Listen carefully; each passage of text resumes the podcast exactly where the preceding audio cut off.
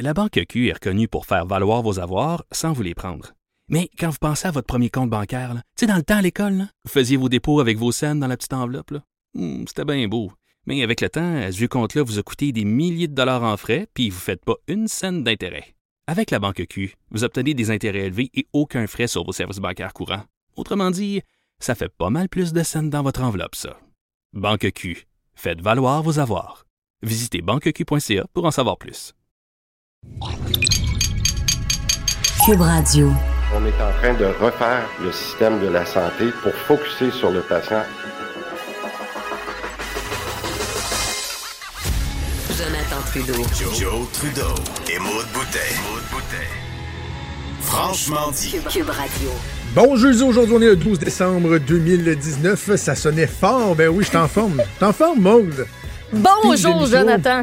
Un petit pic de micro pour ouvrir le show. Mon nom est Jonathan Trudeau. Bienvenue à Cube Radio. Celle que vous venez d'entendre, c'est Maude Boutet. Salut, Maude. Salut. Bon J'ai pris du café matin. caféiné ce matin. Ah, bon, voilà. Je me suis starté avec ça. un americano caféiné du McDo que j'avais acheté hier midi puis que j'avais pas bu. Je l'ai gardé dans mon frigidaire. Non, c'est ça, tu me niaises. T'as réchauffé. Non, t'as pas Ben fait oui. ça? Réchauffer du café? Ben oui, pourquoi pas. Mais non, c'est moi ou c'est non? Un americano, oui. Ok. Mais non, du café, du café filtre. Ouais, moi, j'ai comme ça dans la euh, tête. Je me euh, dis, tu sais, même non. 10 minutes après qu'il soit devenu froid, le réchauffer, c'est comme. Non, non, non, non, un café filtre, euh, je dis pas, là, mais un, un- un americano, tu sais, c'est trois shots d'expresso euh, concentré, puis c'est allongé à l'eau chaude. Fait que ça, ça refroidit. C'est un peu comme du café hein, infusé à froid. Ça, c'est la, la grande mode d'ailleurs. Tu as déjà essayé ça? Oui, c'est super bon. Ben, Très bon. Je m'en fais à la maison. moi. Ah, ouais, pour vrai. Moi, Ouais, je. tu prends un pot maçon, tu drops ton café espresso dedans, tu mets de l'eau, tu laisses ça dans le frigidaire pendant au moins 24 heures. Après ça, tu enlèves le, le café, puis tu peux. euh, ben, le, le- le grain, si tu veux. Là. Ouais. Et ton, ton, ton eau froide de café, là, qui goûte vraiment. C'est particulier quand c'est infusé à froid. C'est vraiment bon. Là. Oui, ben, quand j'étais à Québec, j'allais au Maelstrom Café. C'est euh, en Basse-Ville. Euh, C'est sur. euh, c'est sur. c'est pas sur Saint-Joseph, là, c'est sur Saint-Vallier. Ouais, C'est- ah. Pour vrai, testeras ça, c'est vraiment bon. Puis en vendre en petit, que tu sais que tu peux acheter sur place puis ramener chez vous, euh, tu sais, pour faire euh, autre part, là, des petites bouteilles. là. C'est quoi ta face? que c'est ma fa- Grosso de jugement, j'étais là. Non, c'est que c'est le gars du plateau qui s'est comme emparé de mon corps, genre. Fait- OK. Je trouve que Saint-Vallier, c'est quand même pas pire comme place. C'est sûr que c'est pas comme le plateau à Montréal, mais je veux dire, euh, chez Maelstrom, ça, j'imagine, Maude, que c'est du euh, café euh, équitable. Ah, ben, genre, j'ose le croire. J'ose le croire. Attends, t'es es en train de me dire que t'as pas vérifié que c'était du café équitable? Non, je m'excuse. Désolé, Monsieur Plateau. Sacrement. Je peux m'en aller, je peux m'en aller. J'apprécierais. Hey, nous autres, les sketchs, ça y va, euh, ça y va au toast le matin. Une carrière d'acteur et d'actrice nous attend au coin de la rue, forme. Au tournant de Hey, la juste, rue. euh, juste un petit mot, là. J'ai plusieurs trucs dans, euh, dans l'ouverture du show à discuter, mais euh, Fred a mis sur la trame sonore. J'adore ça, by the way. là. Ouais, Quand. Fred met des trucs d'actualité là, pour taper la trame, j'aime bien ça. surprise. Oui, oui, on entendait Christian Dubé, président du Conseil du Trésor. Un mot sur l'entente qui a été officiellement euh, conclue, là, signée entre euh, le gouvernement et la Fédération des médecins spécialistes du Québec. On peut, on, pourrait jaser en long et en large. Ah oui, mais là, si tu assez, si tu pas assez, si tu exactement ce qu'ils voulaient, mais là, est-ce qu'ils vont avoir vraiment leur rémunération coupée? Regarde, Le, le, la ligne du bas, j'essaie de faire attention, hein, j'essaie d'éliminer mes anglicismes. C'est Parce beau. que là, j'aurais dit le bottom line. là. Ouais, La, li- La Voyons, ligne c'est ça? ça va? Excusez, il y a vraiment quelque chose de spécial sur la console. Un crayon.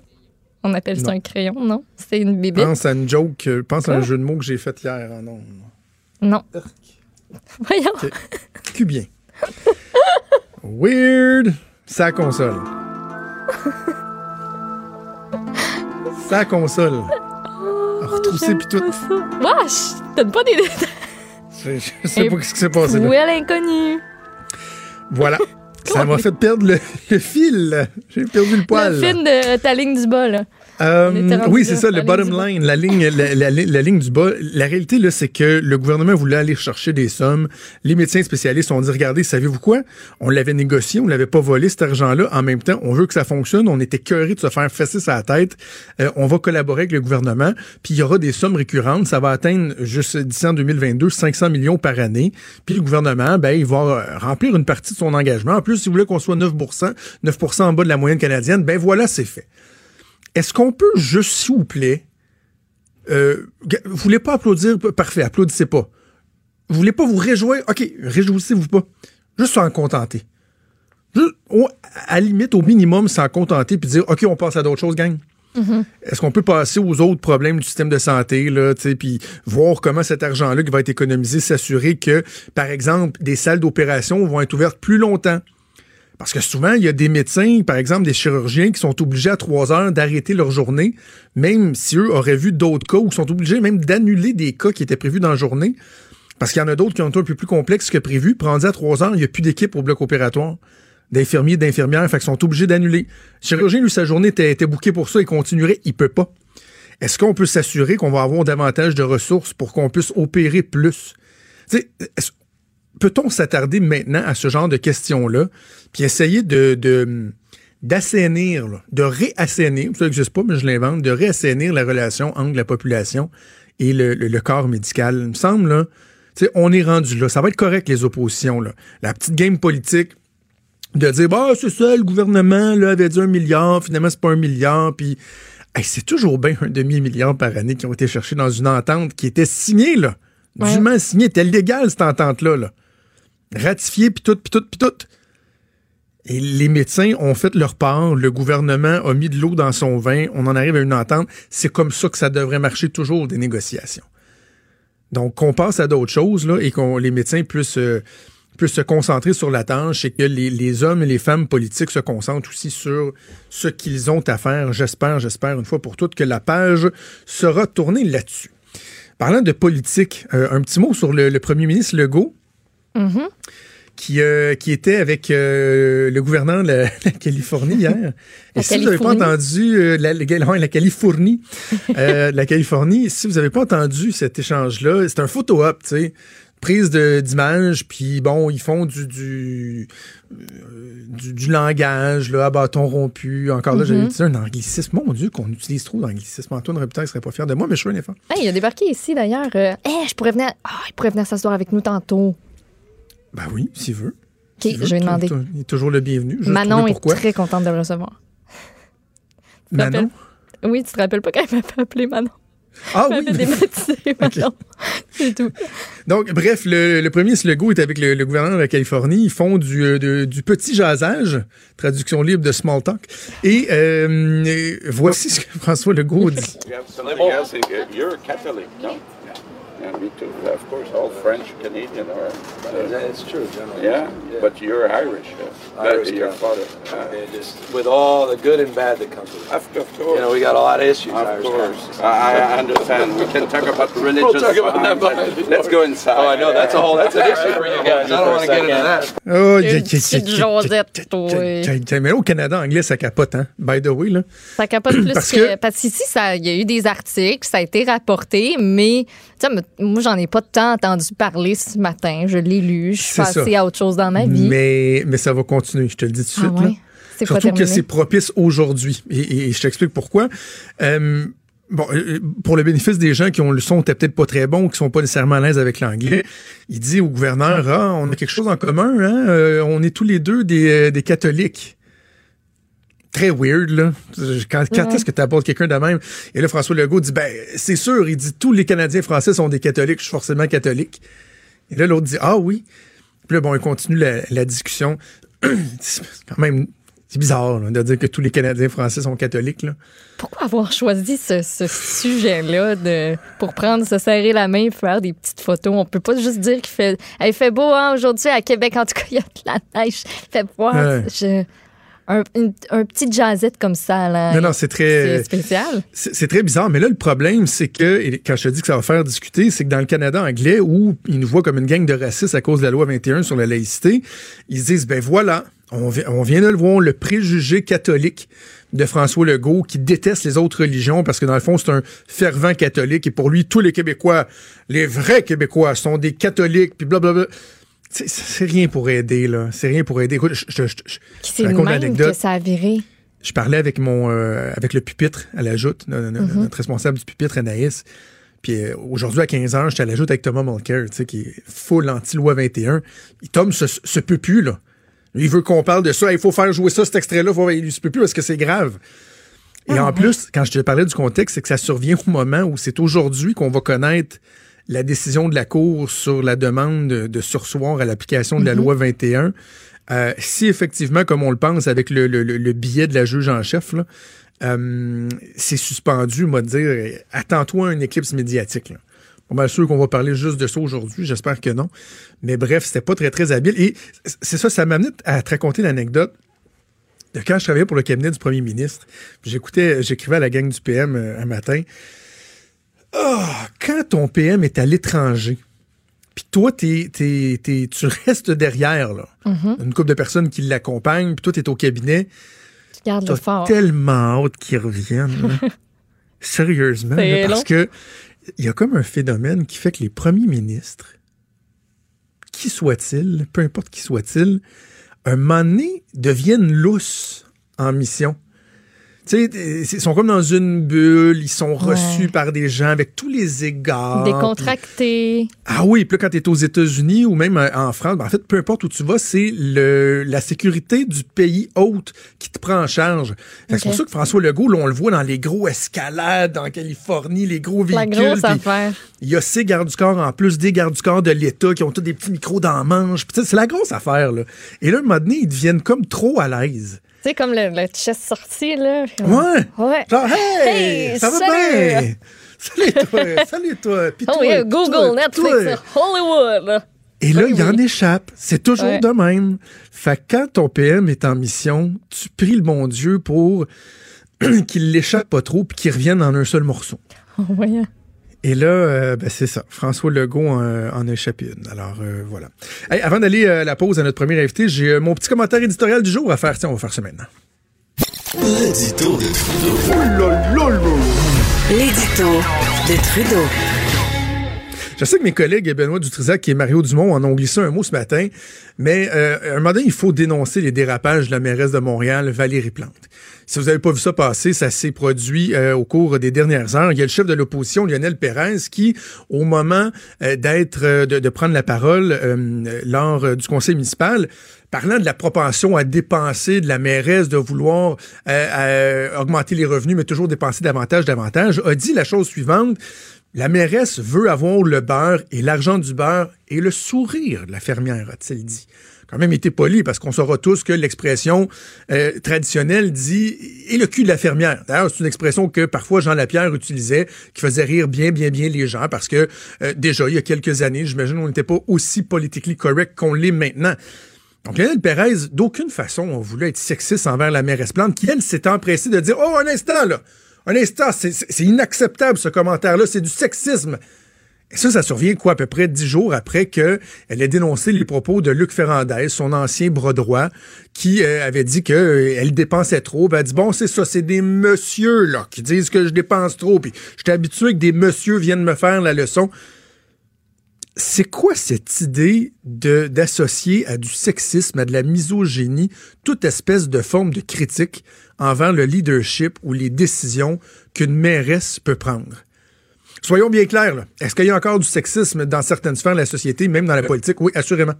Je le reconnais. Peut-être pas souvent à micro ouvert, en tout cas moins à micro ouvert, mais je sais que ça se passe encore en coulisses. On a notamment parlé de la- la tonalité des critiques que reçoivent les femmes politiques sur les médias sociaux, par exemple. Tout ça demeure.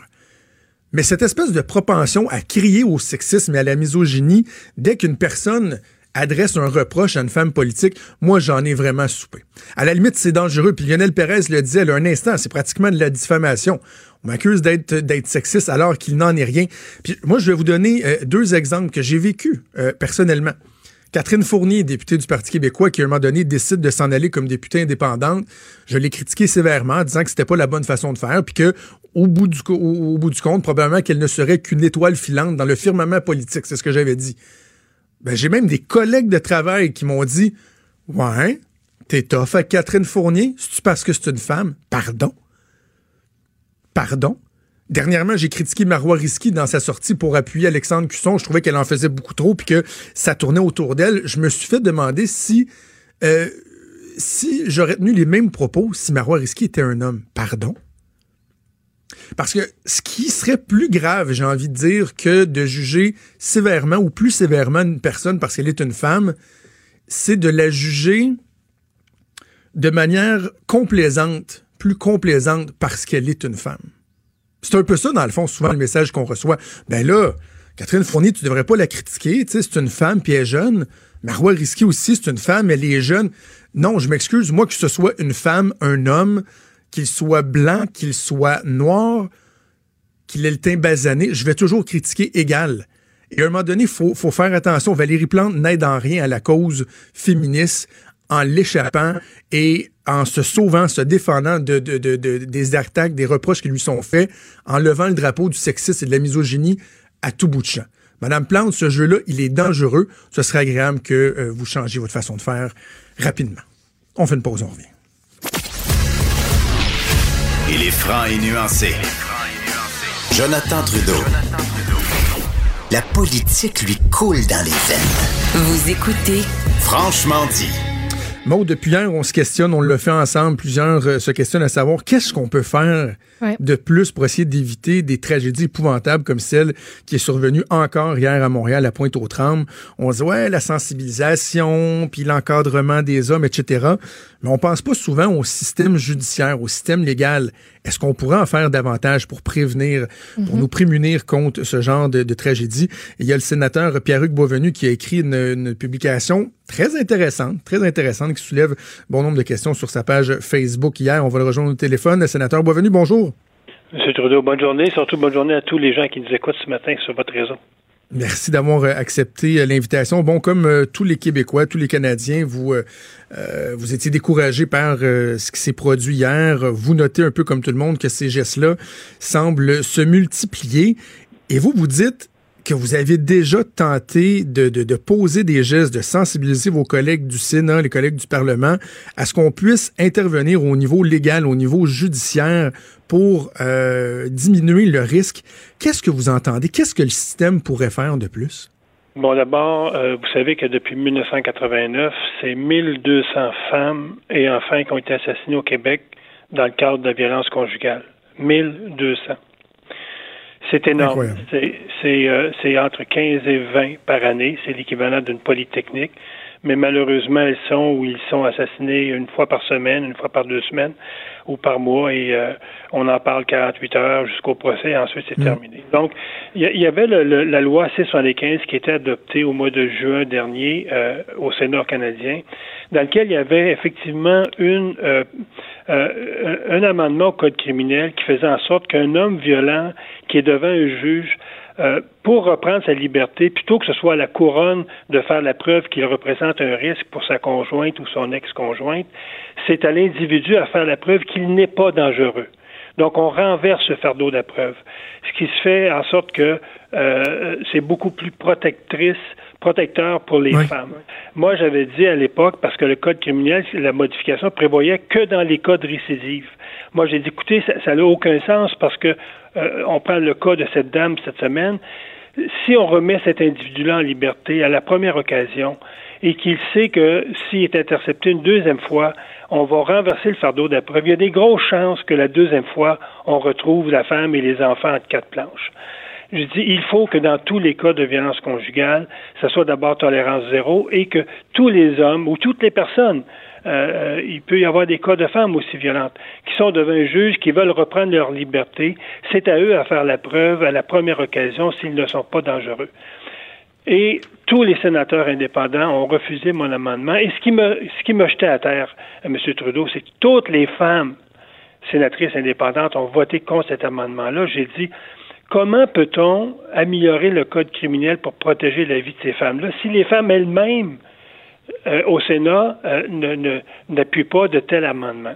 Donc, euh, moi, je vais revenir là euh, au printemps prochain avec cet amendement-là parce qu'il faut absolument modifier le code criminel et je vais introduire une nouvelle une nouvelle modification qui fait en sorte qu'un individu, comme dans le cas de monsieur, là, qui va en procès et qu'il y a une entente entre la, entre la couronne et la défense pour faire tomber des accusations d'agression, et qui doit garder la paix pendant une certaine période, qu'on ait l'obligation qu'il y ait le port du bracelet électronique, qui fait en sorte que s'il y a une alarme qui sonne, à moins d'exemple d'un kilomètre de la maison, la femme va être avisée, les policiers vont être avisés, et peut-être qu'on aura euh, le temps d'intervenir avant qu'il se passe comme il s'est passé dans ce cas-là. Euh, mais, mais, là, sénateur Beauvenu, vous, moi, moi, puis moi, je suis ouvert à la discussion, là, mais vous dites ça, puis vous comprenez qu'il y a des gens qui, qui, automatiquement se scandalisent, vont invoquer la charte des droits et libertés, le fait que la personne n'est pas reconnue coupable de quoi que ce soit, que ça vient restreindre les libertés. Est-ce que, premièrement, est-ce que vous pensez que c'est applicable au niveau légal? Ça passerait le test des tribunaux?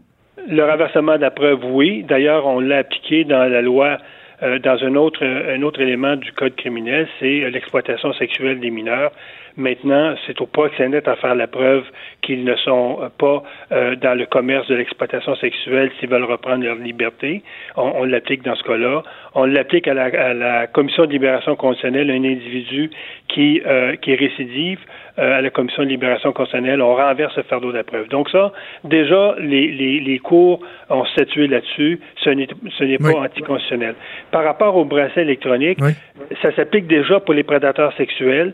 Ça s'applique déjà pour les, dans les cas de terrorisme. Ça aussi, ça a passé euh, l'examen de la charte. Et euh, dans le cas du monsieur, entre autres, lui avait plaidé coupable. Donc, il, était reconnu coupable, sauf qu'on a laissé tomber les accusations pour euh, négocier euh, une, une, clause de non-proximité avec sa victime. Donc, moi, je me dis, un, on devrait, dans ces cas-là, avoir un outil pour contrôler, parce que, euh, évidemment, on n'a pas contrôlé ce monsieur-là. Les policiers n'ont pas toutes les ressources pour contrôler les, les allées et venues.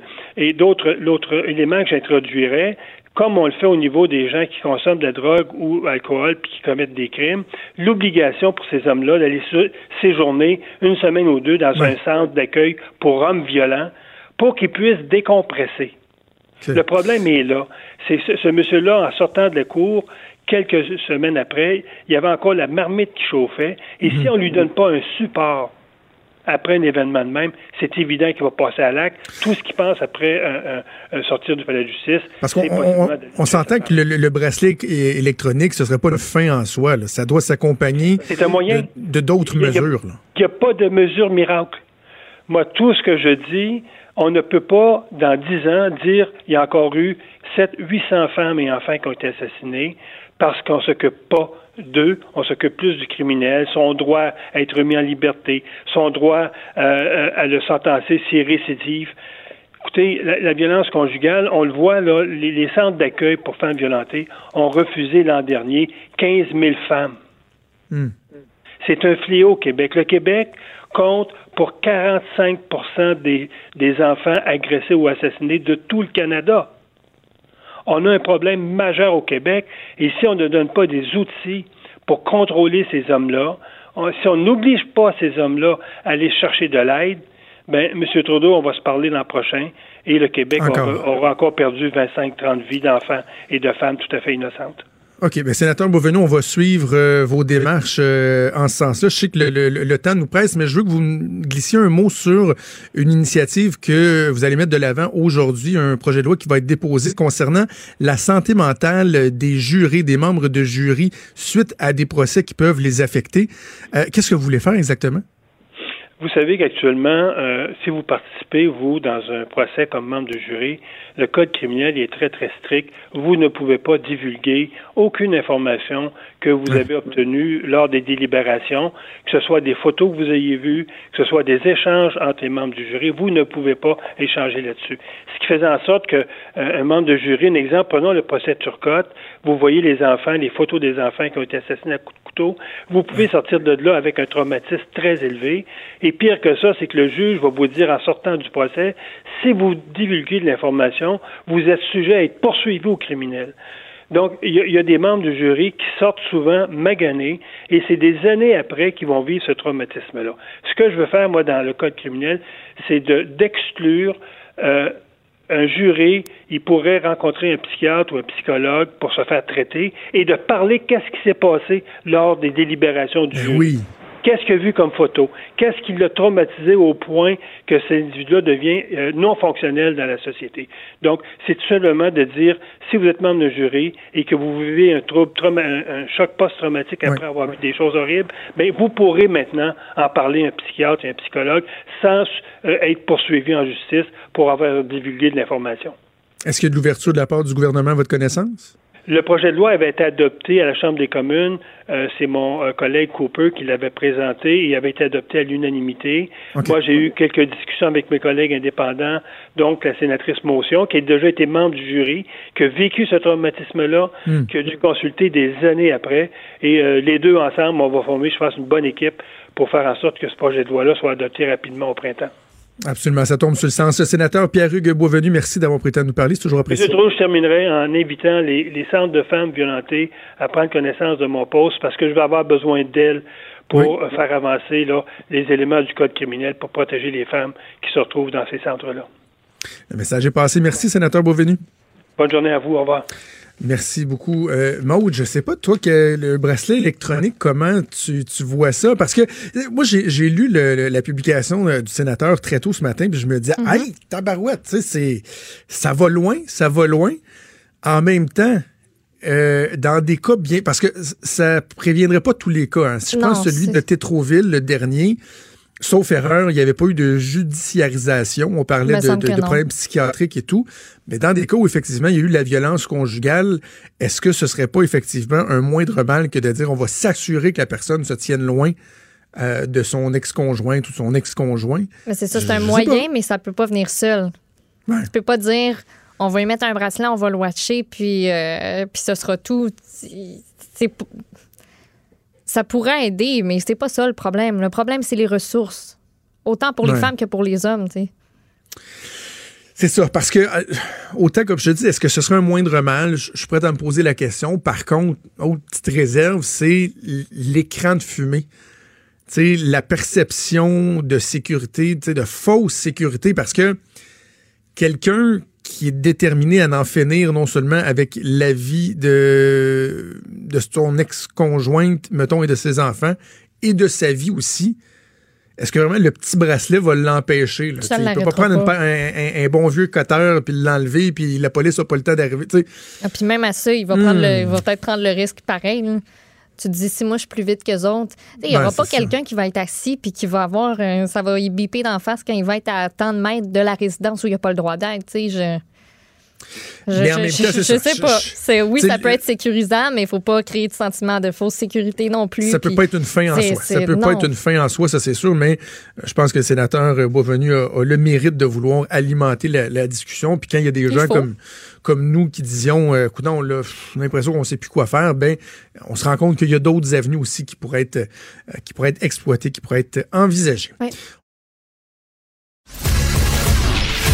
Il est franc et nuancé.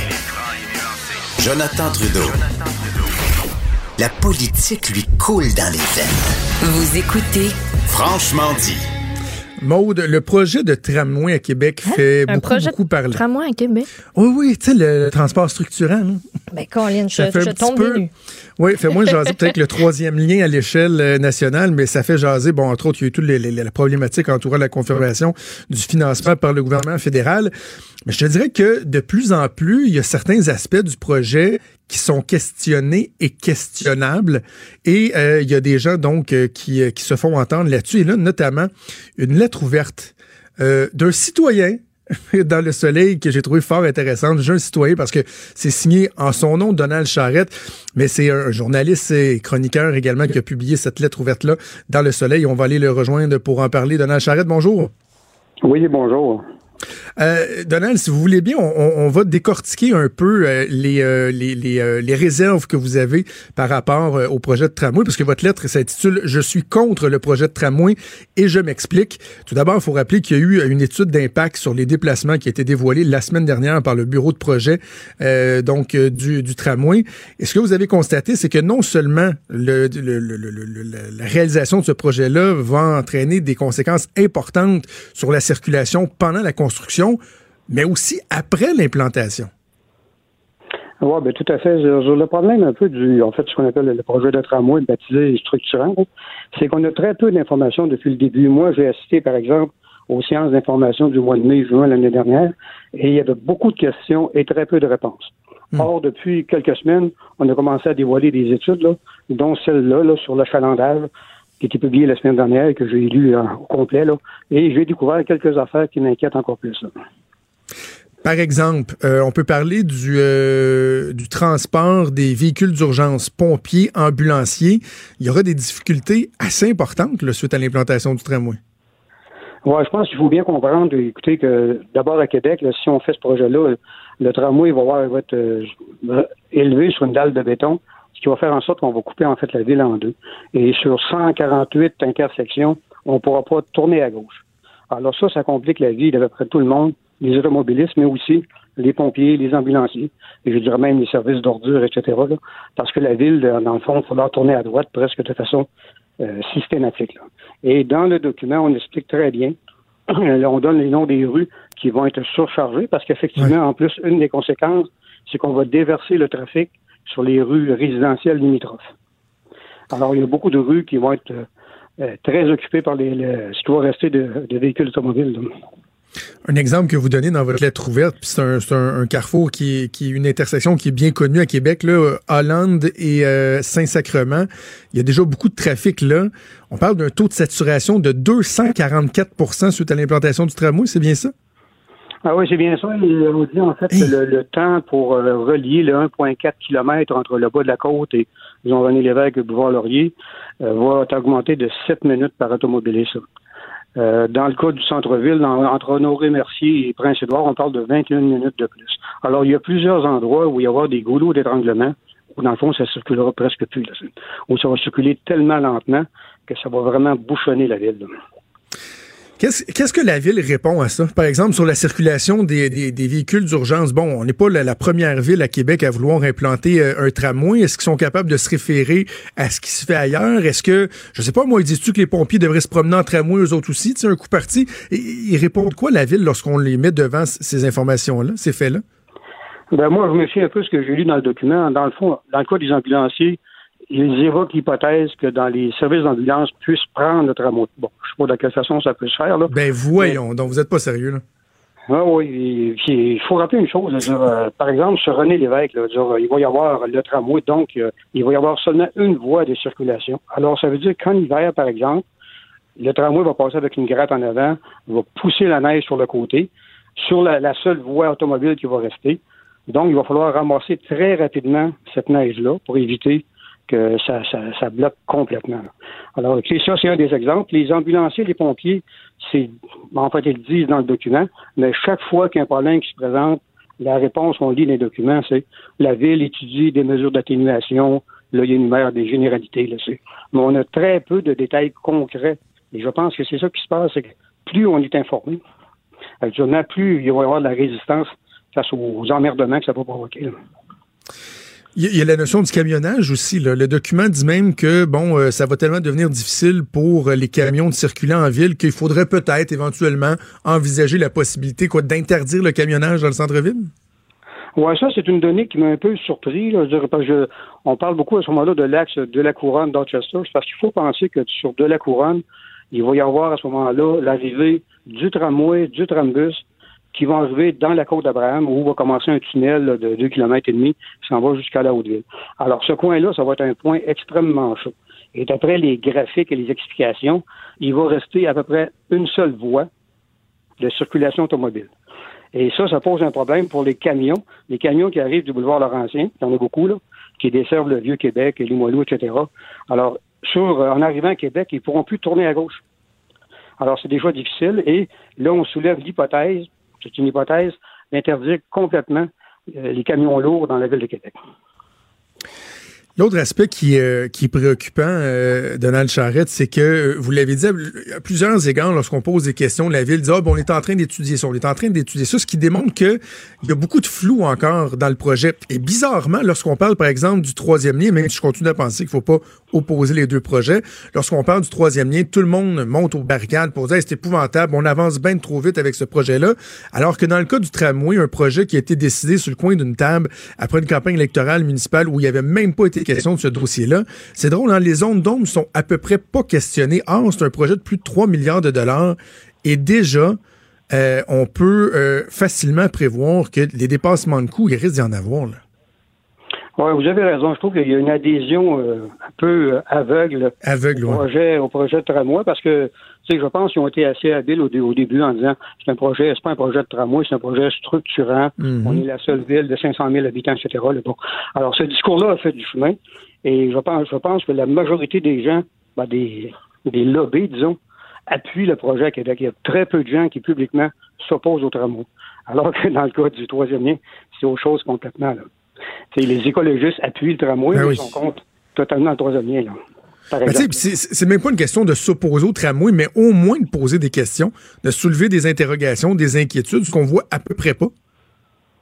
Non, moi, c'est ce que je déplore. Je trouve qu'en fait, même l'ensemble des médias, je pense que la population elle-même est mal informée et par conséquent, les médias d'information posent très peu de questions. Et quand ils posent des questions, ou bien ils n'ont pas de réponse, ou bien ils sont niaisés par le maire de Québec qui répond n'importe quoi. Là, Alors, euh, moi, je suis allé au centre d'information. Il y a beaucoup d'aspects qui me fatiguent. J'aimerais ça avoir des réponses claires. Et je me rends compte que c'est de plus en plus difficile. Et ces réponses-là, en fait, ont été ou seront pelletées vers ce qu'on appelle les comités de bon voisinage qui sont supposés être formés là, au début janvier. Bon, et là, et quand même, vous vous positionnez pas comme étant une personne qui est contre le transport en commun, parce que dès, dès qu'on questionne le projet de tramway ou la façon dont il a été amené, développé, vendu, on se fait euh, taxer d'être un maudit automobiliste contre le transport en commun. Ah, c'est pas votre cas, là. Mais vous, vous prônez un autre projet qui, euh, lui, peut être contesté aussi par bien des gens, parce que des gens vont dire, ouais, c'est vraiment nécessaire, là? un projet de métro à Québec, vous, vous y croyez? Moi, j'y crois. J'y croyais dès le début. J'y crois encore plus maintenant que je vois. Quand je regarde tous les obstacles qu'on qu'on était là, un peu dans les différentes études, je me dis, mon Dieu Seigneur, pourquoi qu'on y va pas carrément avec le métro? Un métro coûte beaucoup plus cher. Ça a été démontré. Oui, c'est vrai.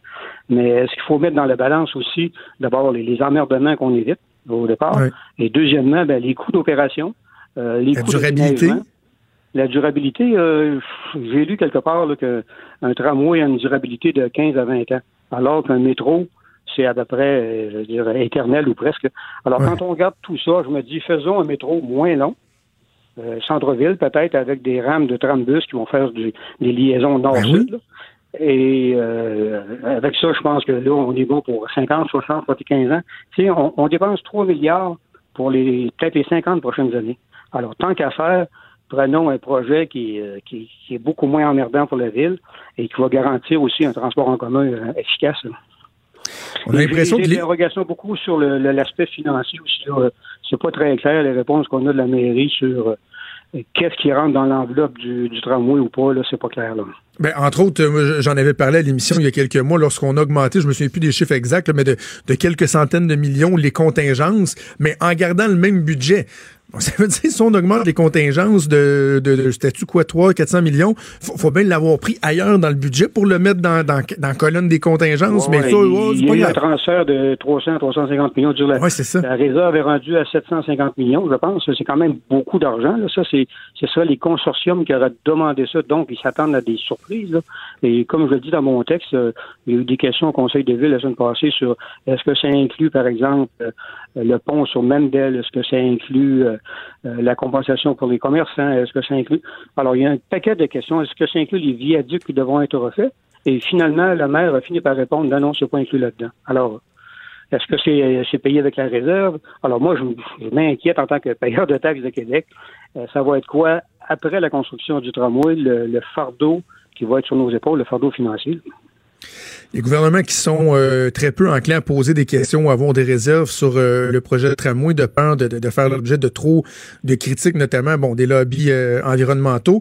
Est-ce que le bras il est trop avancé dans le tordeur? Pensez-vous qu'à un moment donné, certaines personnes vont mettre un haut là ou on va aller de l'avant? moi, moi, je, je, crains que le, on a le bras dans le tordeur à trois. Puis ce que j'ai vu des réactions oui, de la CAC, du gouvernement et du fédéral, c'est qu'ils disent bon on a donné l'enveloppe de 3 milliards, c'est à la Ville de Québec en disposer. Euh, moi, je pense que si eux autres qui mettent l'argent là-dedans, surtout là, je pense qu'il aurait dû d'abord au départ être beaucoup plus exigeant, entre autres, euh, sur le lien avec la rive sud. Je pense qu'il aurait dû dès le départ commander des études avant de choisir le tracé et le type de, transport retenu, mais ils l'ont pas fait. Alors là, c'est comme s'ils s'en lavaient les mains en disant c'est plus notre problème, c'est la ville qui décide. Alors moi, c'est là où je, je, me dis il faudrait que euh, d'abord informer la population. je pense que plus les gens vont être informés, plus ils vont poser des questions, plus ils vont voir de quelle façon ça modifie leur vie. Et pour euh, je veux dire au bout de la ligne, dans le fond, le gain était quand même assez minime. On parle d'une augmentation de deux, deux et demi de gens qui vont laisser l'automobile pour aller euh, vers le, le, tramway. Là, Alors, il n'y a pas un gain si important que ça. Je pense qu'on aura un gain plus important avec un métro. Alors, je pense qu'il devrait y avoir dans les gouvernements supérieurs au moins demander des comptes à Ville de Québec et suivre ça de très près, sinon intervenir. Parce que c'est un élément qui a, très peu fait jaser, aussi, lorsqu'on a donné des prévisions d'achalandage il, y a quelques semaines. Puis moi, j'ai été vraiment abasourdi de voir que il prévoyait là, que première année, deuxième année, là, une augmentation très, très, très importante de gens qui utiliseraient le transport en commun. Mais après ça, je pense que sur un horizon quoi, de 10-15 ans, la progression, elle était minime. Là. Ah non, ça, les gains ne sont pas si importants. Puis je pense qu'on passe de 8,5 à 11, quelque chose comme ça, de, d'utilisateurs. De, c'est pas, euh, c'est pas un transfert euh, massif de gens vers le transport en commun. Alors, est-ce que le gain, euh, est-ce que ça vaut, ça vaut vraiment la peine de défigurer la ville et de modifier les habitudes de la ville de Québec au complet pour un gain aussi minime? Alors, moi, je pense que regardons d'autres, d'autres options. Là. En tout cas, c'est des questions qui sont euh, fort pertinentes, qui sont soulevées par, euh, par vous, Donald Charette, journaliste, chroniqueur et auteur de cette lettre ouverte qui a été publiée dans le Soleil. Merci de nous avoir parlé aujourd'hui. Merci, bonne journée. Merci, au revoir. Maude, c'est rare qu'on entend ce qu'on vient d'entendre, puis je trouvais ça vraiment intéressant de parler à Donald Charette parce que il y a peut-être des gens qui nous écoutent et qui disent bon, c'est ça, quelqu'un qui a l'air d'être favorable au troisième lien, anti-tramway, tout des tout croches, puis tu sais, Donald Charette, c'est un journaliste respecté, là. Mm-hmm. Chroniqueur, il a été journaliste et chroniqueur au Soleil, il a été chef du bureau parlementaire au Journal de Québec, il a été au Washington Post. L'étude, il l'a lu au complet. Ça, il, il arrive pas, juste avec des jugements. pendant au moins cinq ans de travaux, ça va être l'asile. Ça, je lisais ça dernièrement, je me disais, bah, bon, c'est sûr, on peut pas euh, faire euh, des omelettes sans casser deux. c'est parce que un moment donné, après aussi, c'est le bordel. Alors que c'est pas... Euh, c'est pas magique non plus, là, le tramway. Là. On s'est débarrassé du tramway il y a quelques décennies de ça à Québec, parce qu'on n'avait plus de besoin. Là, on mm-hmm. ramène le tramway. Je comprends, là, on est diffusé partout au Québec. Il y a des gens qui nous écoutent, ils sont comme genre un métro à Québec. OK, ça peut peut-être sembler ridicule, mais il reste que Québec, c'est la deuxième plus grosse ville euh, au Québec. Les perspectives de développement sont immenses. Puis quand, tant qu'à investir 3 milliards, parce qu'on a accepté 3,3 milliards et qu'on va peut-être finir à quoi? 3,7, 3,8, 4 milliards finalement? Ah oui, on le sait pas le coût final. On le sait pas. Euh, et, que dans 15 ans, euh, ben, je sais pas que tout va être à, refaire, mais que le modèle va être désuet. Puis c'est vrai qu'un métro, là, tu sais... Moi, je suis pas prêt à dire que je veux un métro à tout prix, là. J'en ai juste après le fait que la discussion a pas eu lieu. Ouais, ça, il n'y a pas eu de discussion à Québec là-dessus. Mm. il y a des gens qui ont voulu en avoir. Il y a des groupes qui se sont, qui sont sortis dans les médias, qui ont fait campagne, qui ont dit un métro, ce serait mieux. Voici pourquoi on veut en discuter. Ils n'ont jamais eu la chance de le faire avec les personnes concernées. Si je À moins que je me trompe, il n'y a personne qui s'est assis avec eux à l'administration à la ville, à la ville de Québec. Ben, à moins que je me trompe. Ils ont fait une étude comparative. Ils ont fait une étude, une étude comparative il, y a, il, y a, quelques semaines de ça, mais les gens qui ont fait l'étude sont impliqués dans le projet de tramway. Allô, l'objectivité. Puis ils disent Oh non, non, mais on l'a fait valider par Beaucoup de questions qui sont, euh, qui sont soulevées. Bref, pas un discours que vous entendez souvent euh, de remettre euh, en cause. Puis je le répète, c'est pas d'être contre le transport en commun. Non, non, je pense qu'on a besoin davantage. Mais est-ce que c'est le bon projet, fait de la bonne façon, bien expliqué, bien vendu, bien justifié? Est-ce que le gouvernement demande suffisamment de comptes d'imputabilité par rapport à des dépenses immenses de 3,3 milliards de dollars? Je pense que la question méritait euh, d'être soulevée. C'est ce que Donald Charrette a fait et on a eu l'occasion d'en discuter avec lui. Des débats, des commentaires, des opinions. Ça, c'est franchement dit. Cube Radio. J'allais dire, on va parler de politique américaine avec euh, Luc La Liberté. En fait, on va parler des États-Unis, plus particulièrement, j'ai En envie de dire aujourd'hui avec euh, Luc. Non, mais tu sais, on va, on, on- on s'était engagé à, pas systématiquement, puis par obligation, toujours parler de Trump, Trump, Trump, Trump, Trump. Euh, on en a parlé mardi. Je suis certain qu'on va en reparler la semaine dernière. Mais là, il y a quelque chose d'assez intéressant. Tu vas me parler du baseball majeur qui s'invite dans mais le débat public voilà. aux États-Unis et même Baseball- les politiciens qui parlent la bande aussi s'impliquent. Qu'est-ce qui se passe? Voilà, baseball majeur, puis un peu de un peu de politique, parce que les démocrates en campagne électorale, ceux qui font campagne pour l'investiture actuellement, en ont parlé. Mais au niveau des États, au plan des États, il y a un certain nombre de politiciens qui se mêlent de ça aussi. Grosso modo, de quoi il s'agit, puis puis je me suis fait un peu plaisir en même temps. Il y a un petit côté égoïste ce matin. Je suis- je suis un ancien joueur de baseball, aussi. un maniaque de baseball. J'adore. voilà. Donc, euh, je, je me suis tourné vers ça parce que le baseball majeur annonçait il y a pas tellement longtemps son désir de revoir l'ensemble du fonctionnement du réseau de filiales.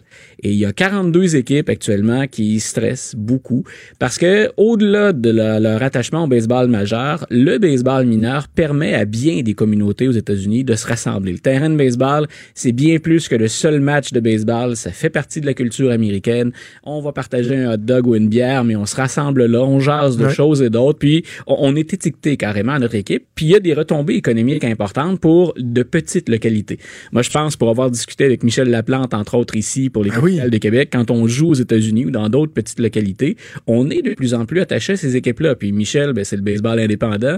On imagine en plus quand on a des chances de voir des joueurs qui vont éventuellement percer euh, les, les, les rangs dans les majeurs, mais ça peut être intéressant de... de C'est ça, parce que lorsqu'on parle des filiales, c'est les clubs écoles Voilà, les- des clubs équipes écoles. euh, du baseball majeur. Et, et tiens, je référais à Michel Laplante. Je me souviens qu'on a déjà discuté parce qu'il était venu parler baseball au, au cégep à un moment donné.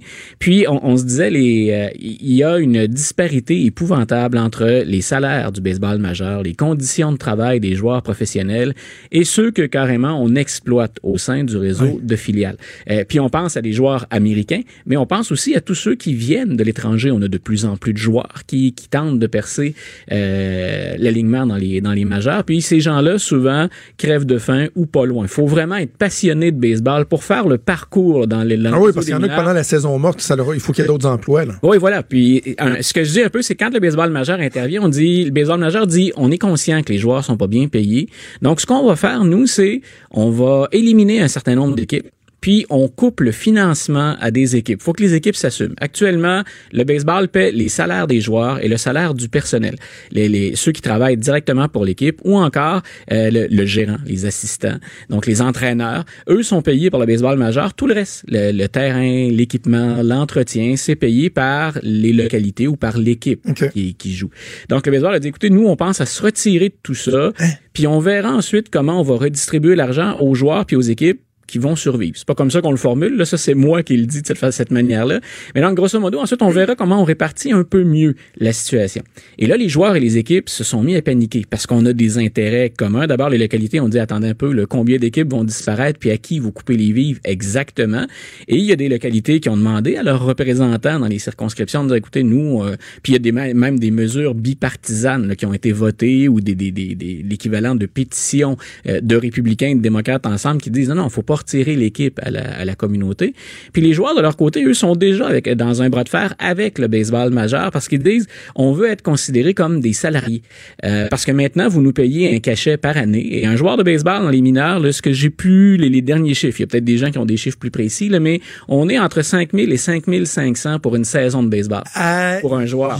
Donc, euh, on dit, ben, euh, on n'est pas suffisamment payé. Puis là-dedans, vous ne payez pas pour le camp d'entraînement. Si on fait de la représentation qui implique des heures supplémentaires vous ne nous payez pas. Et pour les joueurs, ben, il y a eu euh, un rebondissement intéressant. Il y a un tribunal de Californie qui euh, travaillait sur un dossier connexe et qui, grosso modo, dans son jugement, donne raison aux joueurs en disant ben, ces gens-là doivent être considérés comme des salariés. Donc, pour le baseball qui veut se départir, c'est vrai, dans les filiales, le nombre de joueurs qu'on a à payer, c'est énorme, mais dans des conditions qui sont très, très difficiles. Donc, tout ça pour dire, il y a des localités qui, qui manifestent actuellement. Il y a des joueurs qui euh, s'inquiètent bien sûr de leur sort, de leur avenir. Et parmi les politiciens euh, qui ont saisi la balle au bon, parce qu'on y retrouve des thèmes parfois qui nous sont chers, il y a Elizabeth Warren et Bernie Sanders. On a dit, regardez ce qu'engrange comme profit les richissimes propriétaires des équipes de baseball. Et vous avez là un bel exemple de la voracité, d'excès du capitalisme. Et ça se fait au détriment de joueurs qui ne gagnent à peu près rien. Et si on peut s'attendre de Et de Warren, est-ce qu'on exploite ces thèmes-là? Reste que l'inquiétude a gagné beaucoup de gens au niveau des États, moins au niveau national, mais de gens qui se disent il faut mieux répartir la richesse. Et dernière, dernière petite anecdote ou information en lien avec ça, le baseball majeur va renégocier bientôt son contrat de travail avec les joueurs. Et ben, on a interpellé le syndicat des joueurs aussi. Parce qu'on a dit le salaire moyen dans le baseball, en 2017, il passait le cap du 4 millions de dollars par année. Ça, c'est le salaire moyen. Donc, quand on est rendu au Chris Sale, David Price et et on vient de signer un joueur, Garrett Cole. Ben, c'est ça, Garrett Cole, c'est ça que Voilà. je cherchais. Garrett Cole, qui est avec les Astros de Houston, s'est fait offrir par les Yankees de New York. Tenez-vous bien, là. 245 millions de dollars pour un contrat de 7 ans. Voilà. 245 millions pour un contrat de 7 ans. Et là, le baseball majeur dit non, non, on n'a pas les moyens de payer les salaires de 5000 pièces à Ben, ceux qui sont dans voilà. la ligue en dessous. Là. Et, et c'est là où je te disais, on sort quelque part du seul créneau démocrate ou encore là, des, des, des, des, des, des manies, des habitudes, des slogans rabâchés bien souvent par les candidats plus progressistes. Il y a quelqu'un à un moment donné qui sonne la sonnette de l'alarme en disant aux joueurs aussi, pas seulement qu'aux propriétaires, mais parlez-vous. Parlez-vous parce qu'il y a des gens qui crèvent de faim, puis il faut vraiment rêver et manger du baseball, d'ailleurs, parce que souvent on peut pas manger autre chose à ce salaire-là. Mais- donc, il faut vraiment avoir un appétit de, de, de réussite qui, qui est assez incroyable pour parvenir au sommet. Et je me souviens, je te répète encore ça, mais a- avec Michel Laplante, qui a œuvré, lui, dans, dans le réseau des filiales, il dit, il y a des gens là-dedans, il faut, faut vraiment s'accrocher, il faut avoir les nerfs solides, puis il faut être prêt à vivre maigre pendant beaucoup d'années pour parvenir à réaliser le rêve. C'est pas tout le monde qui perce l'alignement à 17 ou à 18 ans, mais puis il y a des joueurs Ben non, qui ça. traînent dans les réseaux beaucoup plus longtemps que ça. OK. Ben, ça va être une discussion euh, Ouais. à suivre aux États-Unis fort, euh, fort intéressant. Si on revient un peu sur le, le terrain euh, politique, Oui. Pete Buttigieg, Mayor Pete, Mayor qui, Pete. euh, on en avait parlé, hein, plus euh, vous avez de la visibilité, plus vous êtes susceptible de faire l'objet d'attaques, et ça se confirme encore une fois. Voilà, on l'a vu surtout être la cible des attaques d'Elizabeth Warren et Mme Warren, ben le candidat qui la dérange le plus, parce que c'était elle la saveur du mois pendant un bon bout de temps. hein. C'est oui. elle qui avait surpris à la fois Biden et Sanders en se hissant même au premier rang dans certains sondages. Ben là, elle voit l'autre nouvelle saveur du mois, donc elle cède son sa place ou son poste à, à Pete Buttigieg. Et ce, ce qui revient encore au cœur de ce deuxième sujet-là, c'est les grandes corporations puis les milliards qui s'engrangent au sommet. Comment peut-on avoir travaillé ou défendre ces gens-là tout en ayant intérêt, euh, tout en ayant à cœur l'intérêt des citoyens américains?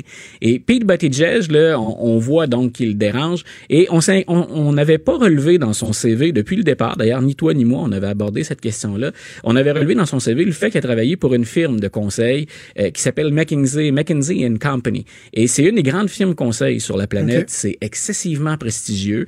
Euh, J'écrivais ce Genre matin, du lobby euh, gouvernemental, relations publiques. ils font euh, tout, ce qui tout ce qui peut être conseil et, et je vais préciser un peu ce que je veux dire. Mais donc Buttigieg, cette firme là, pour te donner une idée, elle, a des, des dizaines de milliers de CV qu'elle reçoit chaque année. Elle ne retient qu'un seul pourcent des gens qui déposent des CV et tous ces gens-là sont des, des boursiers ou des gens qui ont des, des, des parcours presque parfaits au sein des plus grandes universités. Donc Buttigieg, pour lui, quand il souhaite lancer sa carrière en 2007, on peut imaginer l'attrait que ça représente pour lui une compagnie Ben comme oui. celle-là. Maintenant, ce qu'on fait ressortir, c'est, ben écoutez, euh, M. Buttigieg, vous avez travaillé pour McKinsey euh, 2007-2010. Vous avez fait quoi pour eux? Puis, euh, vous avez eu quel type, quel genre de client avez-vous conseillé? Parce que McKinsey, une des choses qui ressort, euh, et il y a eu des enquêtes carrément sur le travail de cette compagnie-là, c'est qu'elle fait beaucoup d'argent auprès de régimes autoritaires. Donc, on a conseillé, par exemple, le prédécesseur de M. Zelensky en, en Ukraine, Euh, puis Paul Manafort, qui est derrière les barreaux actuellement, euh, œuvrait aux côtés de McKinsey, là, considérant que le genre de travail Oh. qu'ils avaient fait pour refaire l'image euh, du, du président ukrainien. On a travaillé avec la Russie, euh, on a travaillé avec la Chine, on a travaillé avec la Turquie. Donc on dit ben euh, quel est quel est le code d'éthique puis quels intérêts défend-on quand on travaille chez McKinsey?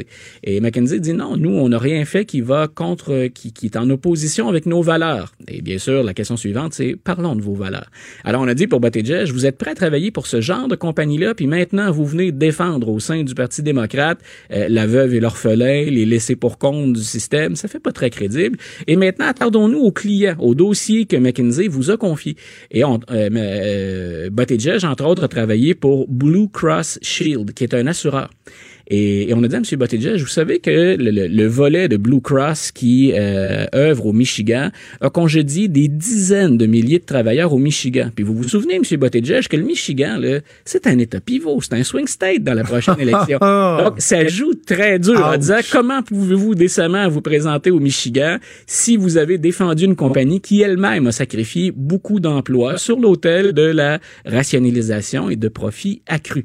Et on a enfoncé le clou en disant, en passant, vous vous êtes exprimé depuis le début de la campagne sur la crise des opioïdes. Tout le monde, républicain comme démocrate, sont préoccupés. Ben, McKinsey, ils ont travaillé à faire la promotion de l'oxycodone, qui est un des opioïdes les plus prescrits. Donc, pour Buttigieg, ça a été euh, une fin de semaine puis un début de semaine particulièrement difficile. Alors, euh, on a beau euh, établir toutes sortes de précisions. M. Buttigieg a dit, écoutez, j'ai pas travaillé pour Blue Cross à l'époque où on effectue les coupures. J'étais même pas dans le portrait. J'ai pas travaillé non plus sur le dossier des opioïdes. Donc, et- mais on sent très bien qu'il est mal à l'aise d'aborder ces questions-là. Puis parfois, les électeurs font pas toujours la nuance non plus entre étiez-vous là à ce mois-là ou à telle date de Non, non. l'année. Vous avez travaillé pour quelqu'un, un employeur qui euh, vous payait grassement et qui intervient dans ces dossiers-là qui sont controversés. As-tu l'impression qu'il subit un, un dommage important par rapport à ça ou c'est, du bruit sur la ligne? là? Pour l'instant, c'est encore du bruit sur la ligne. Moi, puis j'aime bien, je l'ai, je l'ai dit pour Biden, pour Warren, pour, Sa- pour Sanders. Parfois, les démocrates vont un peu trop loin dans leurs attaques parce qu'on sert les intérêts du Parti républicain. Mais en même temps, les primaires et les caucus, ça sert à préparer un candidat. Moi, j'ai toujours dit qu'Hillary Clinton, en étant une véritable bête politique, une machine politique extraordinaire, avait rendu service à Obama parce qu'elle lui est, en bon québécois, rentrait dedans régulièrement. Et ça ne fait que mieux préparer Obama à répondre en 2008 aux attaques ou aux critiques de son adversaire John McCain. Donc, c'est important de voir comment Biden réagit actuellement là, quand on le remet en question, quand on le pousse. C'est aussi important de voir Buttigieg qui jusqu'à maintenant était un peu sur une vague, on l'avait ménagé. Ben écoutez, euh, Donald Trump va pas vous épargner, M. Buttigieg, si jamais vous parveniez à vous imposer. C'est bien. qu'on Ouais, c'est comme vous- un test. C'est bien qu'on vous voilà, c'est un test. C'est bien qu'on vous brasse la cage à l'occasion. Prochaine étape là, pour les démocrates, c'est quoi? On est rendu où? là? On va avoir un débat la semaine prochaine. OK. Donc, le, le débat du mois de décembre. Puis ensuite, moi, je, je commence à avoir de plus en plus hâte. Là, on en a fait beaucoup de débats, puis encore, à mon avis, trop de candidats. Euh, moi, j'ai hâte qu'on passe aux choses sérieuses. Là, à partir de janvier, là, on va mettre l'accélérateur au plancher parce que février, les gens vont voter. Euh, puis là, on va voir comment vont se comporter des gens comme Bloomberg ou encore Deval Patrick, qui sont ceux qu'on ne voit pas euh, participer au débat actuellement, mais qui sont des candidats auxquels il faut accorder une certaine importance. Donc, le, le dernier, le terme n'est pas tout à fait politically correct, mais le dernier ménage qu'on devrait faire, Ah oui. ça va être autour du mois de janvier. Puis après ça, laissons donc les électeurs démocrates se prononcer en Iowa, au New Hampshire et dans euh, la traînée ensuite de primaires et de caucus. On va se reparler évidemment euh, la semaine prochaine euh, pour, pour clore l'année, mais Oui. au retour des- des fêtes, euh, un petit cours sur les différents modes de votation, Ah. les caucus et tout ça. Il y a des gens qui sont pas familiers avec ça et, et qui vont rester surpris de voir à quel point il y a des trucs archaïques encore. Ah, c'est c'est fascinant. Se font, Puis Il y a hein? des trucs vraiment culturels. Il faut, faut être américain pour s'y retrouver là-dedans. Pas certain que nous, on survivrait avec un mode comme celui-là. Non, On non, ça, ça longtemps. On essaiera de démêler tout ça. Merci Luc, on s'en reparle. Avec grand plaisir. Jonathan.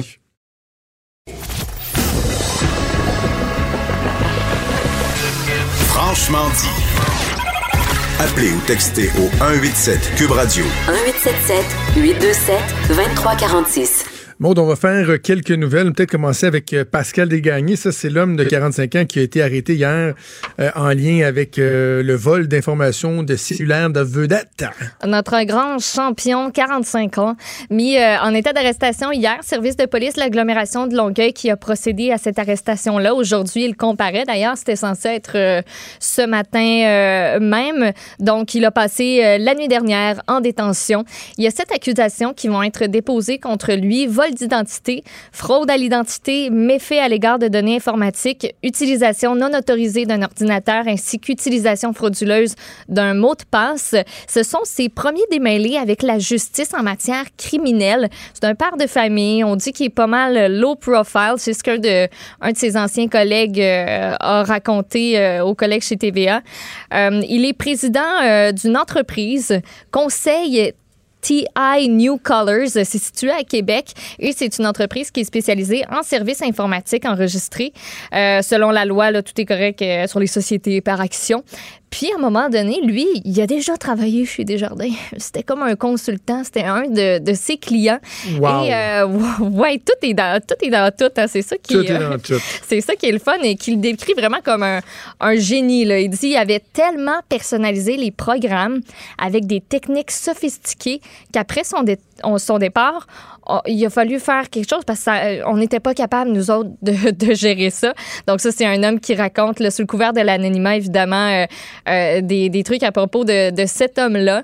Euh, il connaît, ça fait à peu près, euh, il connaissait le suspect depuis environ quatre ans. Ils ont travaillé ensemble à deux reprises au sein de différentes compagnies, dont Desjardins. Euh, puis il dit, il a plein d'argent, ce gars-là. là. C'est un père de famille, Ah, low oui. profile. Il faisait à peu près plus que 100 pièces de l'heure quand il était consultant chez Desjardins. Euh, donc, ce serait comme une espèce, selon lui, de défi.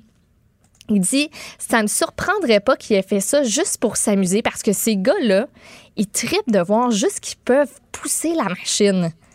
Il dit, il n'y a pas d'intention nécessairement criminelle. C'est un défi. Il veut savoir jusqu'où il peut pousser la patente, jusqu'où il est capable de se rendre. Défi personnel.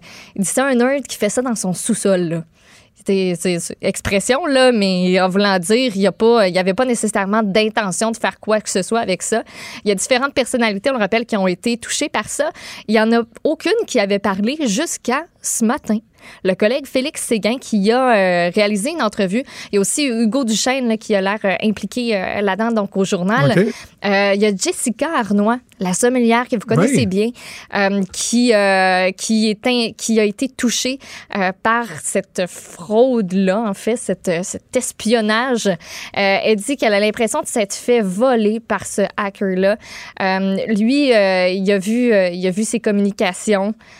Il pouvait avoir accès à ses photos. Elle, à un moment donné, euh, avant d'avoir été avisée par les policiers que- qu'elle fa- qu'elle faisait partie du lot, elle dit il y a des photos qui m'appartenaient pas, qui sont apparues sur mon cloud, donc tu sais, ton truc Oh. sur, euh, sur ton iPhone là, qui peut communiquer avec tes autres appareils.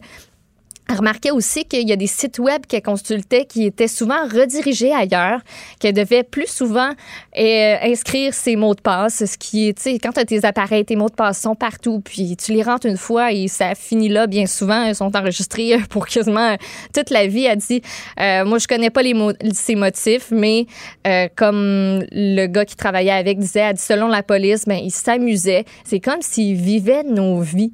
Mais tu sais, tu te sens donc bien agressé, puis dit, il y avait accès à à toutes mes affaires, là, surtout point de vue professionnel, elle, ça l'inquiétait beaucoup parce que tu peux lire tous les textos, tu peux voir Ben oui. toutes les photos. Elle dit protégez-vous bien. Elle, même ce qu'elle a fait, euh, elle a choisi de retourner à l'ancien un flip phone. Début des années 2000, c'est ce qu'on lui a recommandé du côté de son euh, fournisseur cellulaire. Euh, puis, ben écoute, comment se prémunir contre ce genre de fréquent, truc-là? Mais C'est très, c'est très fréquent. Ben oui, Moi, ça tu m'inquiète dis- plus que des histoires de vol de données de Desjardins. là, tu dis, je- c'est vraiment, c'est dans ta vie, là. C'est tes courriels, c'est, euh, tu sais, t'as des Les dépôts de directs, tu reçois des copies, t'as des, des- des discussions avec ton conjoint, ta conjointe. C'est vraiment, là, ouais. freak. Euh, très freak, puis je comprends qu'elle s'est sentie euh, très, très, très, très mal là-dedans. Là. Moi, je, je dis pas des méchancetés de personne, mais je veux qu'il y ait personne qui lise mes affaires. Là. je veux Ouais, qu'il y ait ça. personne qui fouille dans mes trucs. Bref, OK. Pascal Desgagnés, donc, euh, qui va comparaître aujourd'hui. On aura euh, certainement plus de détails plus tard. Mhm. Euh, avant d'aller à ta prochaine nouvelle, juste rappeler aux gens que ça va être une journée fort importante à 13h aujourd'hui. Christian Dubé, le président du Conseil du Trésor, qui va déposer les offres patronales euh, dans les négos euh, pour euh, les renouvellements de conventions collectives avec euh, l'État. Ce que mes, mes chourches euh, me disent, euh, Maude, c'est que euh, effectivement, là, ceux qui euh, espéraient comme moi, que le gouvernement ne ferait pas dans le mur à mur. Il y a absence de front syndical, ce qui va aider. Il n'y aura pas du mur à mur. Je pense qu'on peut s'attendre à ce que de façon générale, on va offrir des augmentations de salaire qui vont se rapprocher de l'inflation. Mais moi, on me dit que les, euh, les augmentations vont tenir compte des priorités gouvernementales.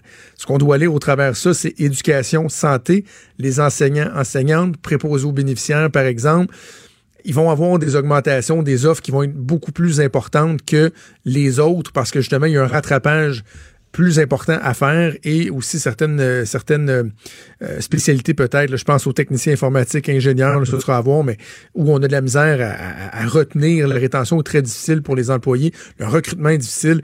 Donc, essayer d'augmenter les conditions de départ pour euh, aller chercher davantage de gens. Donc, euh, attendez-vous là à ce qu'il y ait, comme disait Mario ce matin avec Benoît la- l'industrie de la chemise va bien se porter. Là. On va déchirer beaucoup de chemises. Aujourd'hui, des syndicats qui vont dire c'est donc bien épouvantable. J'ai quand même bien hâte de voir ce que Christian Dubé va nous dire euh, cet après-midi. Ouais. Euh, Greta Thunberg, personnalité euh, de Oui. l'année Times. Bon, On hier. euh, ouais, c'est ça. Il y a bien des gens qui la critiquent, dont, dont Mr. Trump. Ben oui, qui est arrivé bon deuxième, bon premier Ah, perdant. et lui, il aime ça Le premier deuxième, des hein. perdants. Ah, il a dit ça. Il a dit ça. Euh, son, dit ça. Son tweet ce matin et la vu. réaction surtout de Greta. Ça, c'est parfait. Donc, son tweet va comme suit. Il dit c'est ridicule en parlant du magazine Time qui a désigné Greta Thunberg comme étant la personnalité de l'année. Il dit Greta doit apprendre à gérer sa colère et puis aller voir un bon vieux film avec un une amie. Détends-toi Greta, détends-toi. C'est chill, Greta, chill. Euh, donc, très rapidement, Greta a repris la balle au bon. Elle a ironisé. Elle a modifié sa biographie sur son compte Twitter. Oui, ben c'est malade. C'est la meilleure des réactions devant un imbécile comme ça. Une adolescente apprenant à gérer sa colère, actuellement en train de se détendre et de regarder un bon vieux film avec un, une amie. Donc, c'est ça maintenant, sa, sa biographie sur Twitter, clin d'œil à ce tweet très, euh, là, très poche de Donald Trump. C'est très ridicule. Quel en plus, là, Donald. Trump, prends ton trou parce qu'en 2016, tu l'as été la personnalité Time Ben oui. de l'année. Fait que. Sais, Trump qui n'est pas capable de reconnaître qu'une jeune fille de 15 ans qui réussit à mobiliser la planète entière, que tu sois totalement d'accord, partiellement ou en désaccord avec euh, ce qu'elle avance, il reste que. à- et, contrairement à Donald de Trump, à Trump est devenu quelqu'un parce que son père était multimillionnaire, puis qu'il l'a financé, il a nettoyé ses gaffes, il l'a parti. Il n'est qu'une cuillère d'or dans la bouche de Donald Trump. Greta Thunberg, là, oui, ses parents étaient connus, puis ça, mais la mobilisation, le fait qu'elle soit devenue euh, une icône pour bien seule. des gens, c'est pas mal elle qui a fait ça tout seul. là. Ouais, puis So, l'inspiration. shut the F up, Mr. President, please. Puis on s'entend que nommer personnalité de l'année Donald Trump, c'est pas vrai, c'est pas pour les mêmes raisons pantoute là. Cette non, année, non, on l'aurait nommé pour de très mauvaises raisons. Donc euh, voilà la réplique de Greta Thunberg qui est parfaite. Euh, parlons de ce qui se passe à la ville de Québec euh, parce que ça va avoir des répercussions. Ben, en fait, ils sont pas les seuls à se pencher là-dessus. Sur, il y, a- il y a tout le débat entourant les, les, euh, les foyers, les points à bois intérieurs, ceux qui pollueraient trop, puis là, certains endroits on veut les interdire. Là, la ville de Québec veut se pencher sur les feux extérieurs aussi. Oui, absolument. Puis c'est euh, le genre de choses que je t'ai écrit avec le Wi-Fi de l'Assemblée nationale est pas très bon, j'imagine, Euh, parce que je l'ai pas sous la main cet article-là, mais euh, il y a une, euh, une dame dont je vais vous retrouver l'article, retrouver euh, le nom. C'est que Suzanne a la conseillère, c'est ça, ouais, ça la, a la l'air conseillère hein? municipale qui est responsable de l'environnement. Elle, elle a déclaré au soleil, au Soleil qu'elle veut faire avancer le dossier des feux extérieurs en Un gros 2020. C'est une de ses priorités. Elle dit, nous, on est très sensibles aux plaintes et commentaires des citoyens en ce qui concerne les nuisances provoquées par les feux extérieurs. Donc là, il n'y a pas d'échéancier précis, mais elle dit, vous savez, là, les impacts sur la qualité de l'air, ça Ouais, peut être très, très, très nuisible selon les matières qui sont brûlées. Fait que là, ce qu'on va nous dire éventuellement à la ville de Québec, c'est que si c'est l'été, là, et que déjà, tu vous, vous êtes en ville ici à Québec parce que vous avez décidé de pas aller un peu plus en banlieue ou c'est c'est plus relax. Vous voulez relaxer un peu malgré la pollution euh, visuelle, la pollution sonore. Là, vous dites, hey, on, fait-tu quelque chose, gang? On va sur le patio, on, a, un petit, euh, vieux ibashi, là, ou un petit truc, là, qui vend, puis on va se faire un bon petit feu de foyer. Puis sais-tu quoi? À la limite, on va écouter du beau dommage, puis du Paul Piché. On va se prendre un petit verre, on va faire un feu, on va se raconter des histoires. La ville de Québec va dire non, non, non, non, non! C'est- on fait plus de feu. Ah non, il y a des gens qui se plaignent, ça sent, ça sent pas bon, c'est nuisible. Tu sais, toi, quand tu pars un feu là, pour faire griller des guimauves, là, ton seul but, c'est faire chier tes voisins. Hein? Je le sais, je le sais, je sais, je fais la même chose. Écoute, c'est c'est mon but premier. Ça sent bon, le c'est feu, un, c'est un gros dossier. C'est un très gros dossier. Ben, Ça il y a sent les- bon, le feu. Sauf les gens qui font brûler leurs feuilles à l'automne. Ça, moi, là, ça vient me chercher. Pourquoi t'es brûles? Ça te sert à quoi? Ben, Ça fait de la grosse boucane. ça éloigne les bébés, Ah, peut-être, je sais pas. je sais pas. Mais tu sais, Mme. Véro, là, elle pourrait aussi dire qu'en 2020, la Ville de Québec va s'employer à dire aux citoyens qui se plaignent, ils vont faire comme Donald Trump avec Greta Thunberg, puis ils vont dire « chill out ». Chill, chill, Prenez madame. une chill pill, Ben là. Prenez une chill pill. prenez votre gaz égal. Allez faire un tour de vélo. Fermez vos fenêtres. Achetez-vous un, un air climatisé. Ou savez-vous quoi? Faites-vous en un feu, vous autres aussi. Tu sais, un moment donné, il y a des limites. Là, Combattre toujours restreindre ce qu'on. Tu sais, ah, le feu, ça pollue. Hey, c'est du bois avec du feu. Sais, on parle, c'est des éléments naturels. Tu fais juste mettre le feu dans une bûche. Des feux de forêt, il y en a partout. Tu sais, ça se. Come on, là.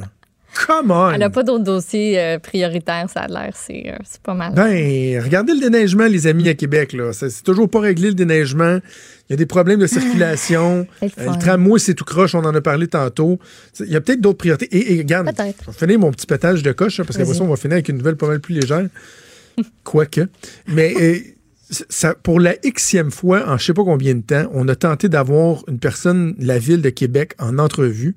Je vous jure, demain matin, j'ai plus de facilité à booker le premier ministre du Québec, à booker la vice-première ministre du Québec, un, un ministre important au fédéral, que de booker un Christi conseiller municipal à la ville de Québec.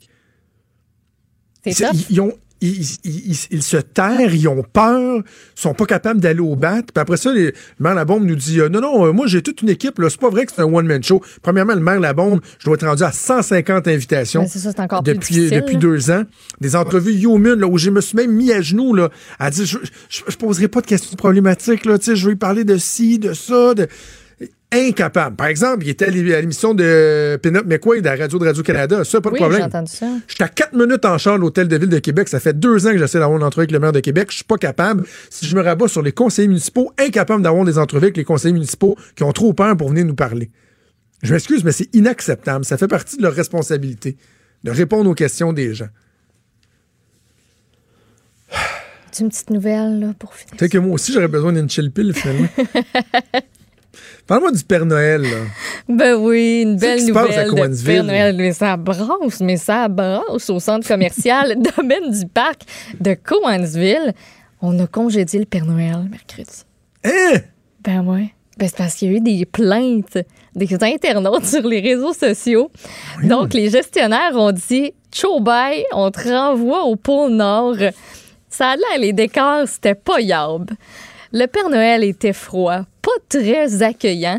Il y en a qui ont, euh, qui ont dit Ben, nous, on est vraiment, on est comme fâchés. Euh, leur enfant était mal à l'aise face à l'attitude peu empathique, dit-on, de l'employé. Euh, excusez, pas un, employé, un- de- Mais le, vrai Père Noël. Le vrai Père Mais Noël est à Cowansville. Puis ils l'ont mis dehors, le vrai, là. Il y a, il y a Il est juste partout? un- ouais, il y a juste un Père Noël, il est partout en même temps. Il y a, il y a plein de fées, il y a des lutins. Euh, donc, euh, la page Facebook Spotted Cowansville a publié mercredi après-midi un message des gestionnaires du centre commercial. euh, qui, euh, qui, qui renvoie, qui annonce le renvoi du Père Noël, puis ils disent ben, c'est vrai que c'est difficile de trouver un bon Père Noël qui est disponible tous les week-ends, mais ça n'excuse en rien tout ce qui a été euh, mentionné. Donc, on l'a mis à la porte. Puis pour compenser euh, tout ça, parce que là, il y a des gens qui avaient probablement prévu d'y aller avec les enfants, puis de se dire, ben, on veut notre photo traditionnelle avec le Père Noël. Que faire? Que faire? Vous ne l'aurez pas. Mais il y a plusieurs boutiques du domaine du parc qui vont distribuer des cadeaux aux enfants. C'est tout. Ce sera la compensation. On ne sait pas quelle boutique, on ne sait pas quel genre de cadeau. Mais euh, moi, j'ai été faire aussi un tour sur la page Facebook du domaine du parc centre commercial. OK? Et il y a 23 heures, eux disent, contrairement à ce qui a été dit sur la page Spotted Cowansville, pour des causes hors de notre contrôle, notre Père Noël vient d'annuler ses prochains déplacements. Aux contradictions. a-t-il annulé? L'avez-vous sacoué dehors? Ben là, c'est c'est que c'est la réponse officielle. roche. Moi, je pense qu'on sacoué dehors. Bah oui, ça ressemble à ça, mais tu sais, Ouais. juste dire parce que euh, il y a peut-être euh, des, des- des jeunes enfants qui nous écoutent. Oui. Je pense euh, au mien, à mon garçon qui était à la clinique en ce moment, à 39,1 de fièvre. Oh, fait que ça se peut qu'il ait décidé d'écouter papa qui fait de la radio, ce que normalement il fait pas parce qu'il est à l'école. Oui. Moi, mon garçon, il est rendu presque 9 ans. Tu sais, Maude, il a compris, mon fils, que dans les centres d'achat puis tout ça, ça peut pas toujours pas être le vrai. Père Noël. Il sait qu'il y a le vrai Père Noël au pôle Nord qui travaille, qui fait les cadeaux, puis Mhm. c'est- c'est correct. Oui. Mais en même temps, il peut pas être partout dans tous les centres d'achat, puis il est pas toujours pareil Non, aussi. il s'en rend compte. C'est correct qu'on peut le dire tout en gardant en tête qu'évidemment, le Père Noël, il est là, il est au pôle Nord, il travaille très, très fort jusqu'au 24 décembre. Euh, donc, euh, une fois que j'ai dit ça, euh, la pénurie de main-d'œuvre, ça touche tout le monde. Est-ce que ça touche l'Association des Pères Noël du Québec? Ben, euh, moi, je pense que oui. Parce que là. ça existe. Ça existe, tout le monde. Oui. Ça, c'est ma découverte du jour. C'est une agence. voulu le reparler? Mathieu voulu le reparler ce Oui, matin? c'est vrai. Euh, C'était pas possible d'avoir une entrevue. Non. OK. C'est plate. Ça existe pour vrai, là. Vous pouvez engager. Mathieu Hey, ils nous, sont ex- U- nous expliquer pourquoi. Ils mais- sont UDA. Ces Pères Ah oui. Noël-là sont UDA. Union des artistes. Ils se font payer UDA.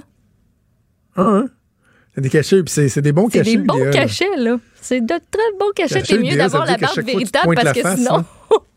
ça, revient, Mais, euh, ça revient sûr. hein. Est-ce que tu sais c'est où le meilleur endroit pour voir un bon Père Noël? Je vais te donner mon secret, OK? OK, c'est pas tu vas pas dire une niaiserie, là. C'est un, c'est un vrai, c'est un, c'est un vrai non, non, non, je suis très, un très, vrai très sérieux. conseil. OK, OK. C'est- on est tombé là-dessus il y a quelques années par hasard. Et euh, ça va être, euh, on pourra essayer d'y aller en fin de semaine, ça va être la troisième ou quatrième année d'affilée qu'on fait ça. Au lieu d'aller dans les centres d'achat, là, où c'est un peu plus compliqué, puis euh, c'est vraiment là, à la chaîne, puis Ouais, ah Galerie de la ouais, Capitale. puis la- Ouais. Château Frontenac. Ah, ouais. Ils ont un beau C'est Père Noël. la place. Ah, OK, il y a des petites boutiques à l'intérieur du Château Frontenac. Et là, euh, pendant quelques fins de semaine avant Noël, il y, a un, il y a un local qui est réservé. C'est pas, un- c'est pas un magasin, puis c'est vraiment le Château Frontenac qui fait ça. Et tu une toute petite file, parce que c'est un secret qui est quand même bien gardé, que je suis en train de dire à tout le Québec au complet. là. Mais euh, là, tu fais la file, et quand tu arrives dans la pièce, Ouais. c'est une famille à la fois. Ah, c'est cool. Tu tu, tu fais la file devant la porte. puis Là, quand ouais, tu rentres, t'enlèves les manteaux. T'enlèves les manteaux, les trucs et tout Là, ça. T'as le Père Noël avec une fée. Ouais, ils sont bien habillés, ils vont s'asseoir sur les genoux du Père Noël, qui jase avec les enfants, qui jase avec les parents. Et là, t'as pas la, la petite photo, le schlick-schlick, la personne qui. Non, non, toi, sortez vos téléphones. Vous voulez qu'on prenne une photo avec le Père Noël? Les parents aussi avec le Père Noël, puis Oh, un beau Père cool. Noël, un beau Père Noël, puis il y a toujours un petit cadeau pour chacun des enfants. Petite, beau. l'année passée, c'était le château Frontenac découpé en bois, des trucs de même. Un petit cadeau le fun qui donne Ben à tous les enfants. Pas beaucoup d'attente, un beau Père Noël sympathique qui vous donne du temps. Château Frontenac, je te dis, c'est la place. Puis t'es- dans un bel environnement, là. C'est pas comme. Ben oui. T'es au centre d'achat, tu te fais rentrer dedans quasiment à tous les deux secondes parce qu'il y a du monde qui magazine. Toi, t'es en file en plein milieu de la place, puis, euh, puis t'as chaud, puis c'est long, puis c'est. Il y a des enfants qui braillent. Hey, ça, c'est donc bien une là, bonne idée. C'est promène vraiment dans le château Frontenac. T'as euh, des petits trucs, si tu veux, tu peux aller dîner. Il y a une allée c'est pas juste pour aussi les de- clients, là. Non, il y a une allée avec des, sapins.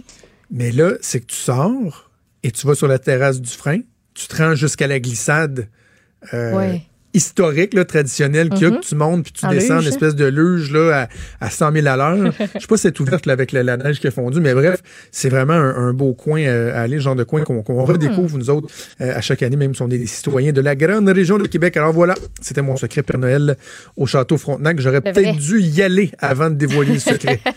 Peut-être. Samedi, première heure, c'est- faudrait que tu y ailles.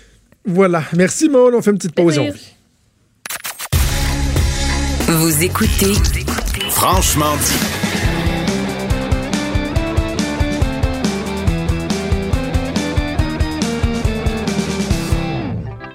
Chronique disque dur avec Stéphane Plante. Salut Stéphane. Salut Jonathan. Là, euh, j'aime quand tu euh, vas là où je ne t'attendais pas Et euh, tu me parles aujourd'hui comme premier point de la nièce d'Oussama Ben Laden. C'est quoi cette affaire-là? Ben oui, parce que c'est euh, le Figaro qui, est- qui est justement allé là où je, le- je les attendais pas. On parlait de la nièce d'Oussama Ben Laden qui euh, a son groupe Deep Tan. Euh, Figaro dit Comment? c'est un Deep Tan. Euh, fans. Des Figaro parle d'un groupe punk, mais j'ai l'impression qu'ils n'ont pas écouté beaucoup de punk euh, à la salle de rédaction du Figaro, là, parce qu'on est quand même assez loin. Euh, mais oui, c'est euh, Wafa Dufour. Elle s'appelle Dufour parce que elle voulait pas garder le nom Ben Laden. Parce que c'est, ben, bien sûr, pour des raisons évidentes, mais elle a pris le nom de jeune fille de sa mère, et sa mère s'appelle Carmen Dufour. Tu sais, on dirait le nom d'une de nos tantes qui va nous faire du gâteau aux fruits dans le temps des fêtes, qui va insister pour qu'on en mange. Mais c'est aussi, c'est l'ex-femme, en fait, de Yeslam Ben Laden, qui était le demi-frère plus âgé d'Oussama Ben Laden, qui, semble-t-il, n'a jamais été, euh, jamais trempé dans, dans les organisations de son euh, demi-frère. Mais là, elle part en tournée euh, avec Deep Tan, euh, Wafa Dufour, et c'est un groupe exclusivement féminin, et c'est trois mannequins qui jouent euh, leurs instruments. C'est assez... que- On va écouter un extrait, c'est leur dernier single, Constant Inconsistency. C'est assez compliqué à dire.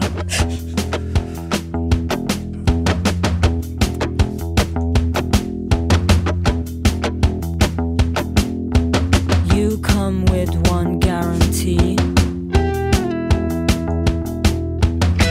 Constant inconsistency. Ça part-tu un moment donné ou.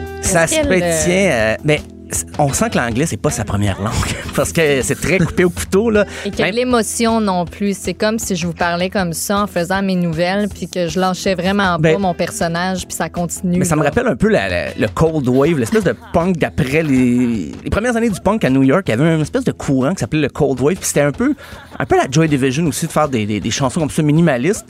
Mais elle, elle, elle fait ça, puis elle dit, elle souligne beaucoup Ah, je veux pas qu'on me parle de ma famille, je veux pas qu'on me parle de, de mes liens avec Oussama Ben Laden. Je suis né aux États-Unis, elle est née à Santa Monica. Elle a vécu un peu en, en Arabie Saoudite, mais elle a grandi en Suisse. Et là, ben, elle vivait à New York, imagine, quand le 11 septembre euh, est survenu. Oh! Elle est partie en Ça, Angleterre. ça crée de sa nièce, là. Oui, ben oui, absolument. Qu'elle est partie en 2004 euh, vivre en Angleterre parce que, ben, euh, c'est-à-dire en 2001, puis elle est revenue après ça, puis elle a décidé de faire de la musique en même temps que sa carrière de, de mannequin. Et puis, mais je, je comprends qu'elle ne veuille pas en parler, mais en même temps, est-ce que moi-même j'en parlerai aujourd'hui? Si, tu sais, je veux Ouais. dire, est-ce que le Figaro aurait fait un article quand même assez long sur son groupe si elle n'était pas, euh, si elle n'avait pas des liens parentaux comme ça? C'est sûr que non. C'est euh, particulier. J'ai tapé son nom là, dans Google Images, puis je pense que lui, il n'approuverait pas euh, Ah, ni son style de musique, ni son, son apparence en général. Non, Une non, femme non. assez assumée, on dirait. Ah oui, oui, tout à fait. Puis le, le groupe, euh, c'est un peu à l'image du groupe. Donc, euh, c'est euh, c'est à suivre, mais elle parle plus à son père. De, ben, tout le, le- le côté de la famille Ben Laden, elle n'aura pas parlé. Et elle précise qu'elle a rencontré son oncle Oussama qu'une seule fois. Donc, ça, ça peut aider à la promotion du groupe. C'est déjà trop, là, après moi. C'est déjà.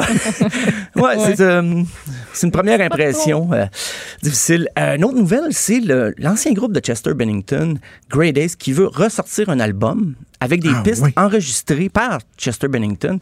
C'est que c'est un petit projet secret qui avait mené en février 2017. Euh, Chester Bennington avait dit, bon, ben, il était resté en bon terme avec les gars de son, son vieux band. C'est lui qui avait joint Linkin Park. Puis les gars avaient approuvé ça, avaient dit, ben, c'est correct, vas-y, c'est bon pour ta carrière et tout. Mais euh, il était resté en contact avec eux. Et il a dit, ben, on pourrait refaire de la musique, ça fait 20 ans qu'on on fait une réunion de 20 ans. Il avait commencé à enregistrer des chansons, aller plus démo. Puis finalement, il est arrivé ce qui est arrivé. euh, Ouais. Il y a comme un l'acte irréparable, mais il avait même prévu partir en tournée. Et donc, sa mort précipitée a changé, bien sûr, les plans.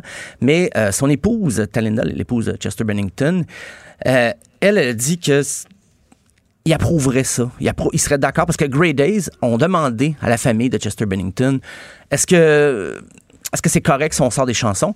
Mais là, bien sûr, il n'y a rien de sorti encore de ces séances-là, mais je suis allé chercher une vieille chanson de 1994 de Grey Days. Ça nous replonge en plein dans les années grunge.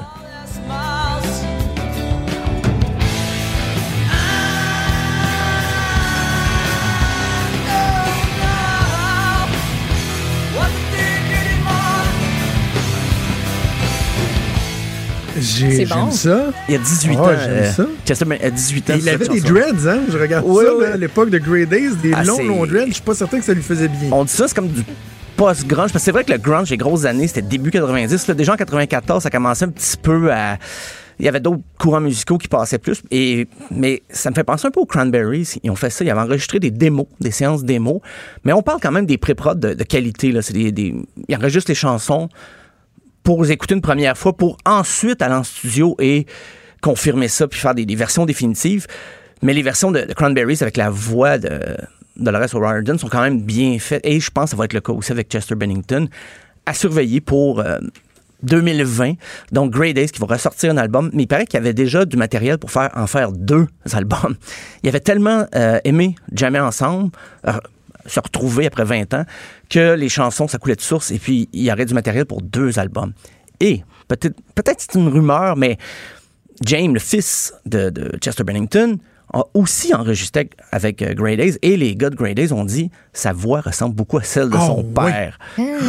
Ah, ça, ça serait spécial. Est-ce qu'ils veulent faire. un peu, mais. C'est ça, oui, effectivement. Donc, euh, parce que il- c'est dans New Musical Express, ils- ils finissent l'entrevue avec ça. Donc, euh, est-ce qu'on veut nous, euh, nous appâter, dire. Ben, peut-être qu'il va prendre, peut-être pas dans Linkin Park, mais dans son vieux groupe, euh, son fils. Pourquoi pas? Enfin, c'était surveiller tout ça.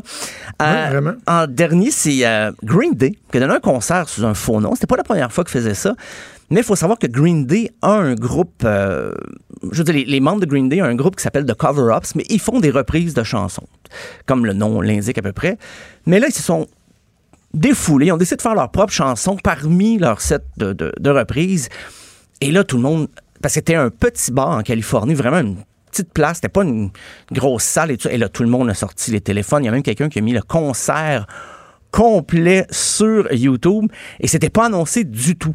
Alors, on va écouter un extrait de Welcome to Paradise, montrer un peu l'ambiance qui régnait ce soir-là.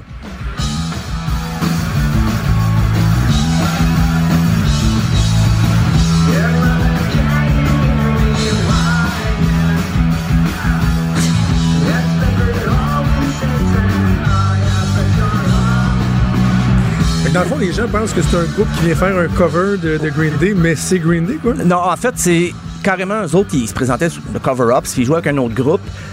Et l'autre groupe jouait sur scène et tranquillement, ils laissent arriver chacun des membres un après l'autre. Et là, les gens réalisent, OK, non, non. Attends, je vais capoter. Je suis devant Green Day, alors que l'autre, c'était de connivence avec The Interrupters, l'autre groupe qui jouait avant.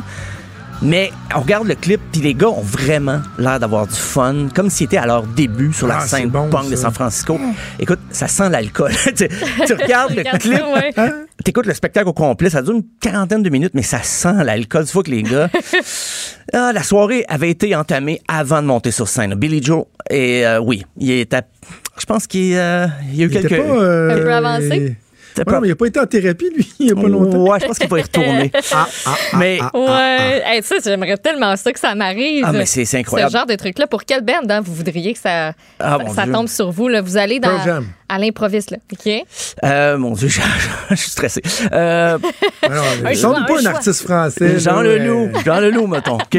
Jean Leloup. Ouais, sans nous pas un artiste français. Ouais, Comment son- une vedette internationale, là? Think big, Stéphane. International. Jean Ah, Leloup, tu peux le croiser dans un café, là. Ah, mon Dieu. Euh, je vous reviens avec ça lundi. Non, je sais pas, je t'avoue. Tu sais, là, ma, ma tête se met à spinner. Il est tout angoissé. À chaque fois qu'on... Faut choisir, faut choisir. Ah non, c'est parce que j'ai peur de faire de la peine. j'ai peur de faire de la peine à Elton John. Alors, c'est pas vrai.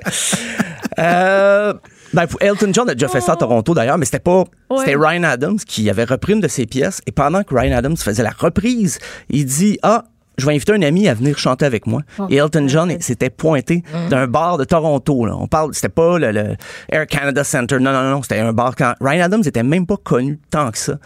Et puis, ben, Elton John était venu euh, donc sur scène. euh, Wow. Mais, euh, ah mon Mais Dieu. C'est le fun, ça. Puis, tu sais, c'est pas obligé d'être un, un spectacle euh, euh, surprise, mais tu sais, je pense par exemple à The Killers qui était venu au Festival d'été de Québec il y a quoi, 6-7 ans de ça. Tu sais, ils faisaient les plaines, là. Il était pour avoir 100 000 personnes, mais la veille du show, ils ont réservé le Capitole, puis il y avait comme 125 personnes qui Ah ont oui. eu droit à un show privé juste avec eux autres, à Wow. 10 pieds du chanteur. Le Malade. monde capotait, là. Ben tu sais, oui. c'est le fun, des trucs de même, là. Mais souvent, c'est des, ce qu'ils appellent des warm-up shows. C'est que les artistes, avant de partir en tournée, ben c'est ça. Green Day part avec Weezer et Fall Out Boy en 2020. Ça, ça va être fou. Ça va être fou, c'est une grosse tournée. Et là, ils joueront pas dans des petits bars. là. Je pense que ça va être plutôt des, euh, Des, des, gros stades. des gros stades et des arénas. ouais. euh, donc, euh, mais il y a beaucoup de bandes qui ont joué le jeu. Des fois, j'ai j'ai vu euh, The Strokes ont joué sous le nom Venison. C'est vraiment pour mêler les cartes, mais ça a été, il y a quelqu'un qui, c'était avant le festival Reading, parce que justement, un peu comme The Killers avec le festival de Québec, The Strokes jouait au festival Reading en Angleterre. Ils ont dit, ben, la veille, on va faire un show incognito. Mais le mot s'est passé, il y a eu une fuite, et finalement, la salle était pleine, euh, ils ont refusé du monde. Euh, The Cure a sorti une, une chanson qui s'appelait euh, avec le nom The Obtainers, mais c'était The Cure, et puis c'était euh, seulement 100 copies. Et maintenant, ça se vend à un prix de fou. Euh, les Sex Pistols sont appelés Tax Exiles parce qu'ils étaient bannis de bien des endroits en Angleterre. Donc, ils arrivaient à trouver des shows sous un autre nom, comme ça. Motley Crue, en 91, il s'appelait The Four Skins. Genre quatre peaux. Et quel jeu de mots, parce que Foreskin veut dire prépuce, bien sûr. c'est ça, voilà. Et Iron Maiden a déjà fait euh, des spectacles sous le nom The Entire Population of Acne. Comme le- le- toute la, la ville d'Acne en Angleterre. Euh, Green Day, c'était pas la première fois. Ils ont déjà fait Foxborough Hot Tubs aussi, des choses sous ce nom-là. Euh, toujours dans l'idée de se réchauffer avant les grosses tournées, Foo Fighters a fait un spectacle pas annoncé sous le nom The Holy Shits. The Holy Shits, quand même. Euh, Arctic Monkeys a déjà fait The Death Ramps, aussi un spectacle sous ce nom-là. Toujours un peu dans, dans l'idée, des fois, de se mettre au défi devant un public qui nous connaît pas, mais en même temps, le public s'en rend assez, ça rend vite ça rend vite con parce que je Ben oui, voyais ben Green oui. Day, là, il y avait des téléphones partout, partout. Imagine, t'es dans un bar avec un ami, un bar de quartier. de- Ah, c'est Green Day qui joue, mais voilà. Parce que souvent, Green Day, pour le plaisir, ils reprennent des pièces comme ça dans des longs euh, concerts, mais là, c'était vraiment, ils ont mis leur gros succès à travers leur set de reprise. Donc, ça a été le, le gros party jusqu'à la fin. Je vous invite à aller voir le, le vidéo de ce spectacle-là. Excellent. Ben merci, euh, mon cher Stéphane. On se reparle. euh, ben, on est vendredi demain, donc on se reparle lundi. À lundi. Franchement dit. Jonathan Trudeau. Et Maude Boutet. Appelez ou textez au 187 Cube Radio 1877 827 2346. Cube Radio. Cube Radio. Maude, on le disait un peu plus tôt, la comparution de Pascal Dégagné, ça c'est l'homme de 45 ans qui est accusé là, en, en lien avec les vols d'informations sur les cellulaires de personnalités connues. Sa comparution se passait ce matin.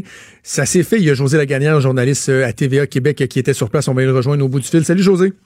Salut. Alors, qu'est-ce qu'on a appris ce matin? Eh bien, écoutez, euh, évidemment, c'était sa première comparution, donc euh, on rappelle qu'il fait face à sept chefs d'accusation. Et ce qu'on cherchait à savoir, ce qui est intéressant de voir, c'est s'il allait, il allait être mis, remis en liberté en attendant Ouais. la suite des procédures.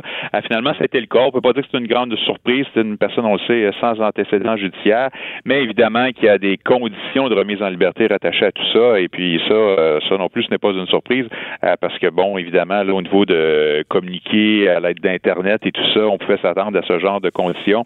Effectivement, euh, il y a une liste assez exhaustive, je vous dirais, de conditions à respecter. euh, donc, pour Pascal euh, Desgagnés. Euh, bon, pour vous donner un exemple, on parle beaucoup d'interdiction d'utiliser Internet, mais également là, tout réseau sans fil. Sauf pour euh, pour son travail, parce qu'on sait que c'est un, informaticien, euh, il a sa propre compagnie, donc on lui permet quand même d'avoir accès à ce genre d'appareil, mais vraiment et strictement dans le cadre de son travail, là, entre 7 heures et 21 heures. Euh, donc, euh, interdit également d'avoir accès aux médias sociaux, toute machine aussi euh, virtuelle pour stocker euh, des informations, l'ordinateur, tablette, cellulaire, sauf encore une fois pour des fins personnelles.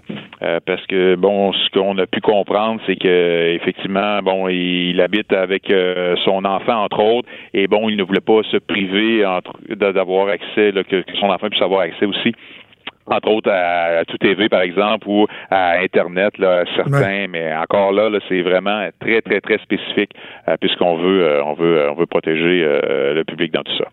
Est-ce qu'il y a eu une caution à payer? Il y a une caution, 5 000, il s'est engagé là, pour euh, 5 000 dollars, euh, puis évidemment s'engage également à demeurer là, à, l'adresse là, qui, euh, qui a été mentionnée dans la salle de cours. Euh, intéressant de savoir aussi qu'il y a un interdit de communication avec euh, plusieurs personnes. On parle de 32 personnes au total qu'on n'a pas nommé dans la salle de cours. On a donné cependant là, des, euh, des initiales euh, et on retrouve entre autres VC. Donc on Ouais. peut penser que c'est Véronique Cloutier. Euh, il y a d'autres, plusieurs initiales comme ça qui ont été données, 32 personnes au total. Donc euh, il a dit là, en présence du juge qu'il savait de qui on parlait lorsqu'on parlait de ces initiales-là. Euh, il a été, je voudrais, très calme. Il a répondu aux questions du juge. c'est à ça. quelques Il était paru comment? Oui, absolument, très calme, répondait là, euh, fermement aux questions, puis bon, semblait très bien comprendre euh, ce qui se passait, les engagements qu'on lui demandait. Le juge il a été euh, très très clair à savoir que s'il ne respectait pas ces conditions-là, ben, qu'il pouvait se retrouver là, en prison pour le reste des procédures. Et il a dit qu'évidemment, là, il comprenait tout ça. son retour en cours, donc, qui est prévu le 31 mars. On, on, sent qu'on sait que le, la preuve est quand même volumineuse dans ce dossier-là. Et puis, sa, sa procureure, donc, l'avocat de la défense qui représente a demandé plusieurs mois pour avoir accès justement à cette preuve et étudier tout ça avant de voir si euh, ben, la suite des choses, est-ce qu'il va plaider coupable ou pas, ben il a réservé son choix. Donc on en saura peut-être un peu plus euh, dans quelques mois. Donc, retour en cours pour Pascal Desgagnés le 31 mars prochain. José Lagagnère, journaliste pour TVA Québec. Merci de nous avoir parlé. Ça fait plaisir. Il est franc et nuancé. Jonathan Trudeau. La politique lui coule dans les veines. Vous écoutez Franchement dit. Maude, en nouvelle de vraiment de dernière heure, ça vient tout juste de tomber. Ça semblait inévitable. Euh, si plusieurs l'avaient prédit. dont moi, au lendemain de l'élection fédérale, Andrew Scheer, qui finalement a a annoncé ce matin qu'il va démissionner de son poste de chef du Parti conservateur. Oui, en bon français, a collé un, euh, un meeting. a demandé. A collé un meeting. Là, Antoine Robitaille veut plus parler. là. Eh, tabarnouche.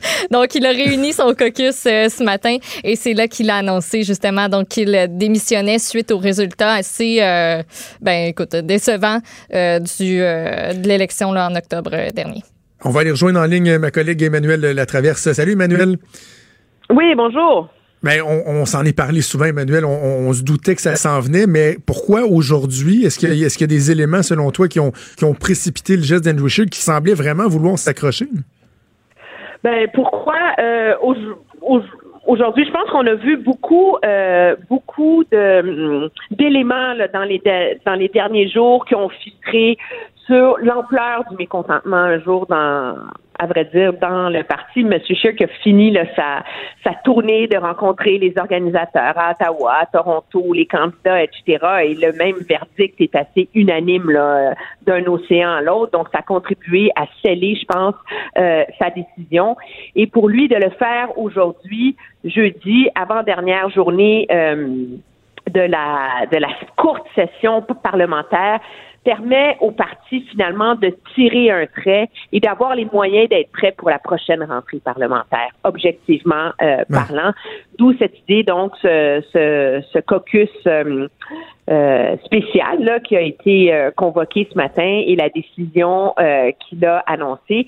Maintenant, ça vient à peine là, de sortir dans les dernières minutes. Je pense qu'on on va avoir plus de détails là, dans les dans les prochaines heures, mais c'est un peu le sentiment unanime, je dirais, au sein des troupes conservatrices que il finirait par voir la lumière, tu sais, et que la rentrée euh, parlementaire, euh, bon, peut-être qu'il voulait la faire, mais que quelque part avant Noël ou pendant le temps des fêtes, il finirait par comprendre qu'il était Ben oui. dans l'intérêt supérieur du parti euh, de quitter.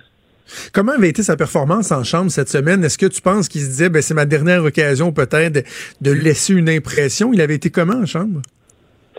Il a été fidèle à lui-même. Moi, j'ai pas trouvé euh, que la performance du chef conservateur a été particulièrement extraordinaire là, depuis euh, la rentrée euh, parlementaire. On a eu droit au même ton ultra euh, vindicatif là, euh, de sa part euh, en termes d'attaque contre le gouvernement. C'est comme si, tu sais, on, on dit beaucoup, est-ce que M. Trudeau a compris le message? Ben, c'est comme si dans le ton de son discours, le Parti conservateur avait pas compris le message. Et moi, ce que j'ai remarqué, c'est quand même son absence là, dans le dans le débat politique plus large là, depuis euh, depuis quelques jours, entourant entre autres la signature du nouvel accord de l'ALENA, euh, etc. Et il était comme, comme on dit en anglais, missing in action là, là-dedans. là. Ce sont ces députés qui ont porté le ballon. Ah, ça aurait été un moment pour lui de briller. Euh, et il l'a pas fait du tout, là, tu sais. OK, euh, bon, je, je, sais que ça vient tout juste de tomber, mais à ta connaissance, est-ce qu'on sait s'il va rester comme député, s'il va rester comme chef intérimaire le temps qu'il y, ait- qu'il y une autre course? Est-ce que ces informations-là ont filtré ou pas encore? Non, ces informations-là, moi, je les ai pas encore là, à l'heure où on se parle. je veux dire, j'ai été comme rappelé. euh, non, je sais, je sais, ça vient tout Ça juste, tout juste de tomber. euh, tout juste, euh, tout juste d'arriver. Je pense qu'il y avait des scénarios. Est-ce que plus plusieurs laissaient euh, entendre, c'était, ils essayaient de l'inciter à quitter. C'est pourquoi justement pas partir la tête haute, Ben oui. tenir le fort pendant qu'il y a une course, euh, etc.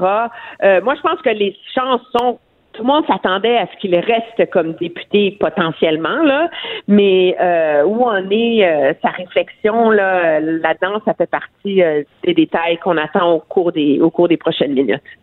Et là, ce sera intéressant par la suite parce que, tu sais, vive le roi est mort, vive le roi. Là, donc, assez rapidement, Emmanuel, on va se Ah, tourner ben vers la succession. On va penser aux Euh, Caroline, oui, ça- Caroline Mulroney de ce monde, euh, Bernard, Lord et tout ça. Ronan Ambrose également. Euh, et donc, euh, déjà, la liste des candidats potentiels pour le remplacer est déjà très longue, là, je dirais. Euh, et il y a eu comme un, un effet aussi où, à un moment donné, euh, même sur papier, tous ces candidats-là semblaient mieux que lui pour le remplacer. Là. Ah. Alors, euh, mais ça va être un, un passage quand même délicat, je pense, euh, pour le Parti conservateur, parce que euh, ce départ de Andrew Scheer et les débats qu'ont soulevé finalement son leadership et ses échecs pendant la campagne électorale vont amener des réflexions hautement difficiles pour le Parti conservateur. Quant à savoir c'est quoi le conservatisme maintenant en 2020 au Canada, est-ce qu'il y a encore une place pour un côté activiste de l'aile euh, sociale conservatrice ou est-ce que c'est des débats qu'il faut complètement évacuer? Euh, donc, ça, c'est vraiment des questions existentielles là, que, sur lesquelles le, le leadership d'Andrew Scheer avait permis de mettre le couvercle, si on veut, mais qui, là, maintenant, vont clairement éclater au grand jour. Absolument. Donc, Emmanuel, demain, on a notre rendez-vous euh, hebdomadaire du vendredi. On pourra faire le bilan euh, de cette semaine de cette On sait de session. quoi on va on- parler demain matin. Hein? Exactement. et on aura d'autres détails. Merci, Emmanuel, de t'être rendu disponible si rapidement. Très bien, au revoir. Salut, c'était donc Emmanuel Latraverse. Donc, euh, une bombe qui éclate euh, dans le, le- le- la aïe. politique fédérale. Andrew Scheer qui euh, démissionne. Évidemment, d'autres réponses sont à venir au cours des prochaines minutes. On en reparlera assurément demain. Maude, merci à toi. Merci Plaisir. à notre extraordinaire équipe et sa flexibilité euh, impressionnante. Joanne Henry à la mise en onde, Mathieu Boulay à la recherche également, Luc Fortin, Marie-Pierre Cali qui nous donne toujours un excellent coup de main. C'est Sophie Durocher qui s'en vient. On vous donne rendez-vous demain à 10h. Ciao. Cette émission est maintenant disponible en podcast. Rendez-vous dans la section balado de l'application ou du site cube.radio pour une écoute sur mesure en tout temps. Cube Radio, autrement dit. Et maintenant, autrement écouté.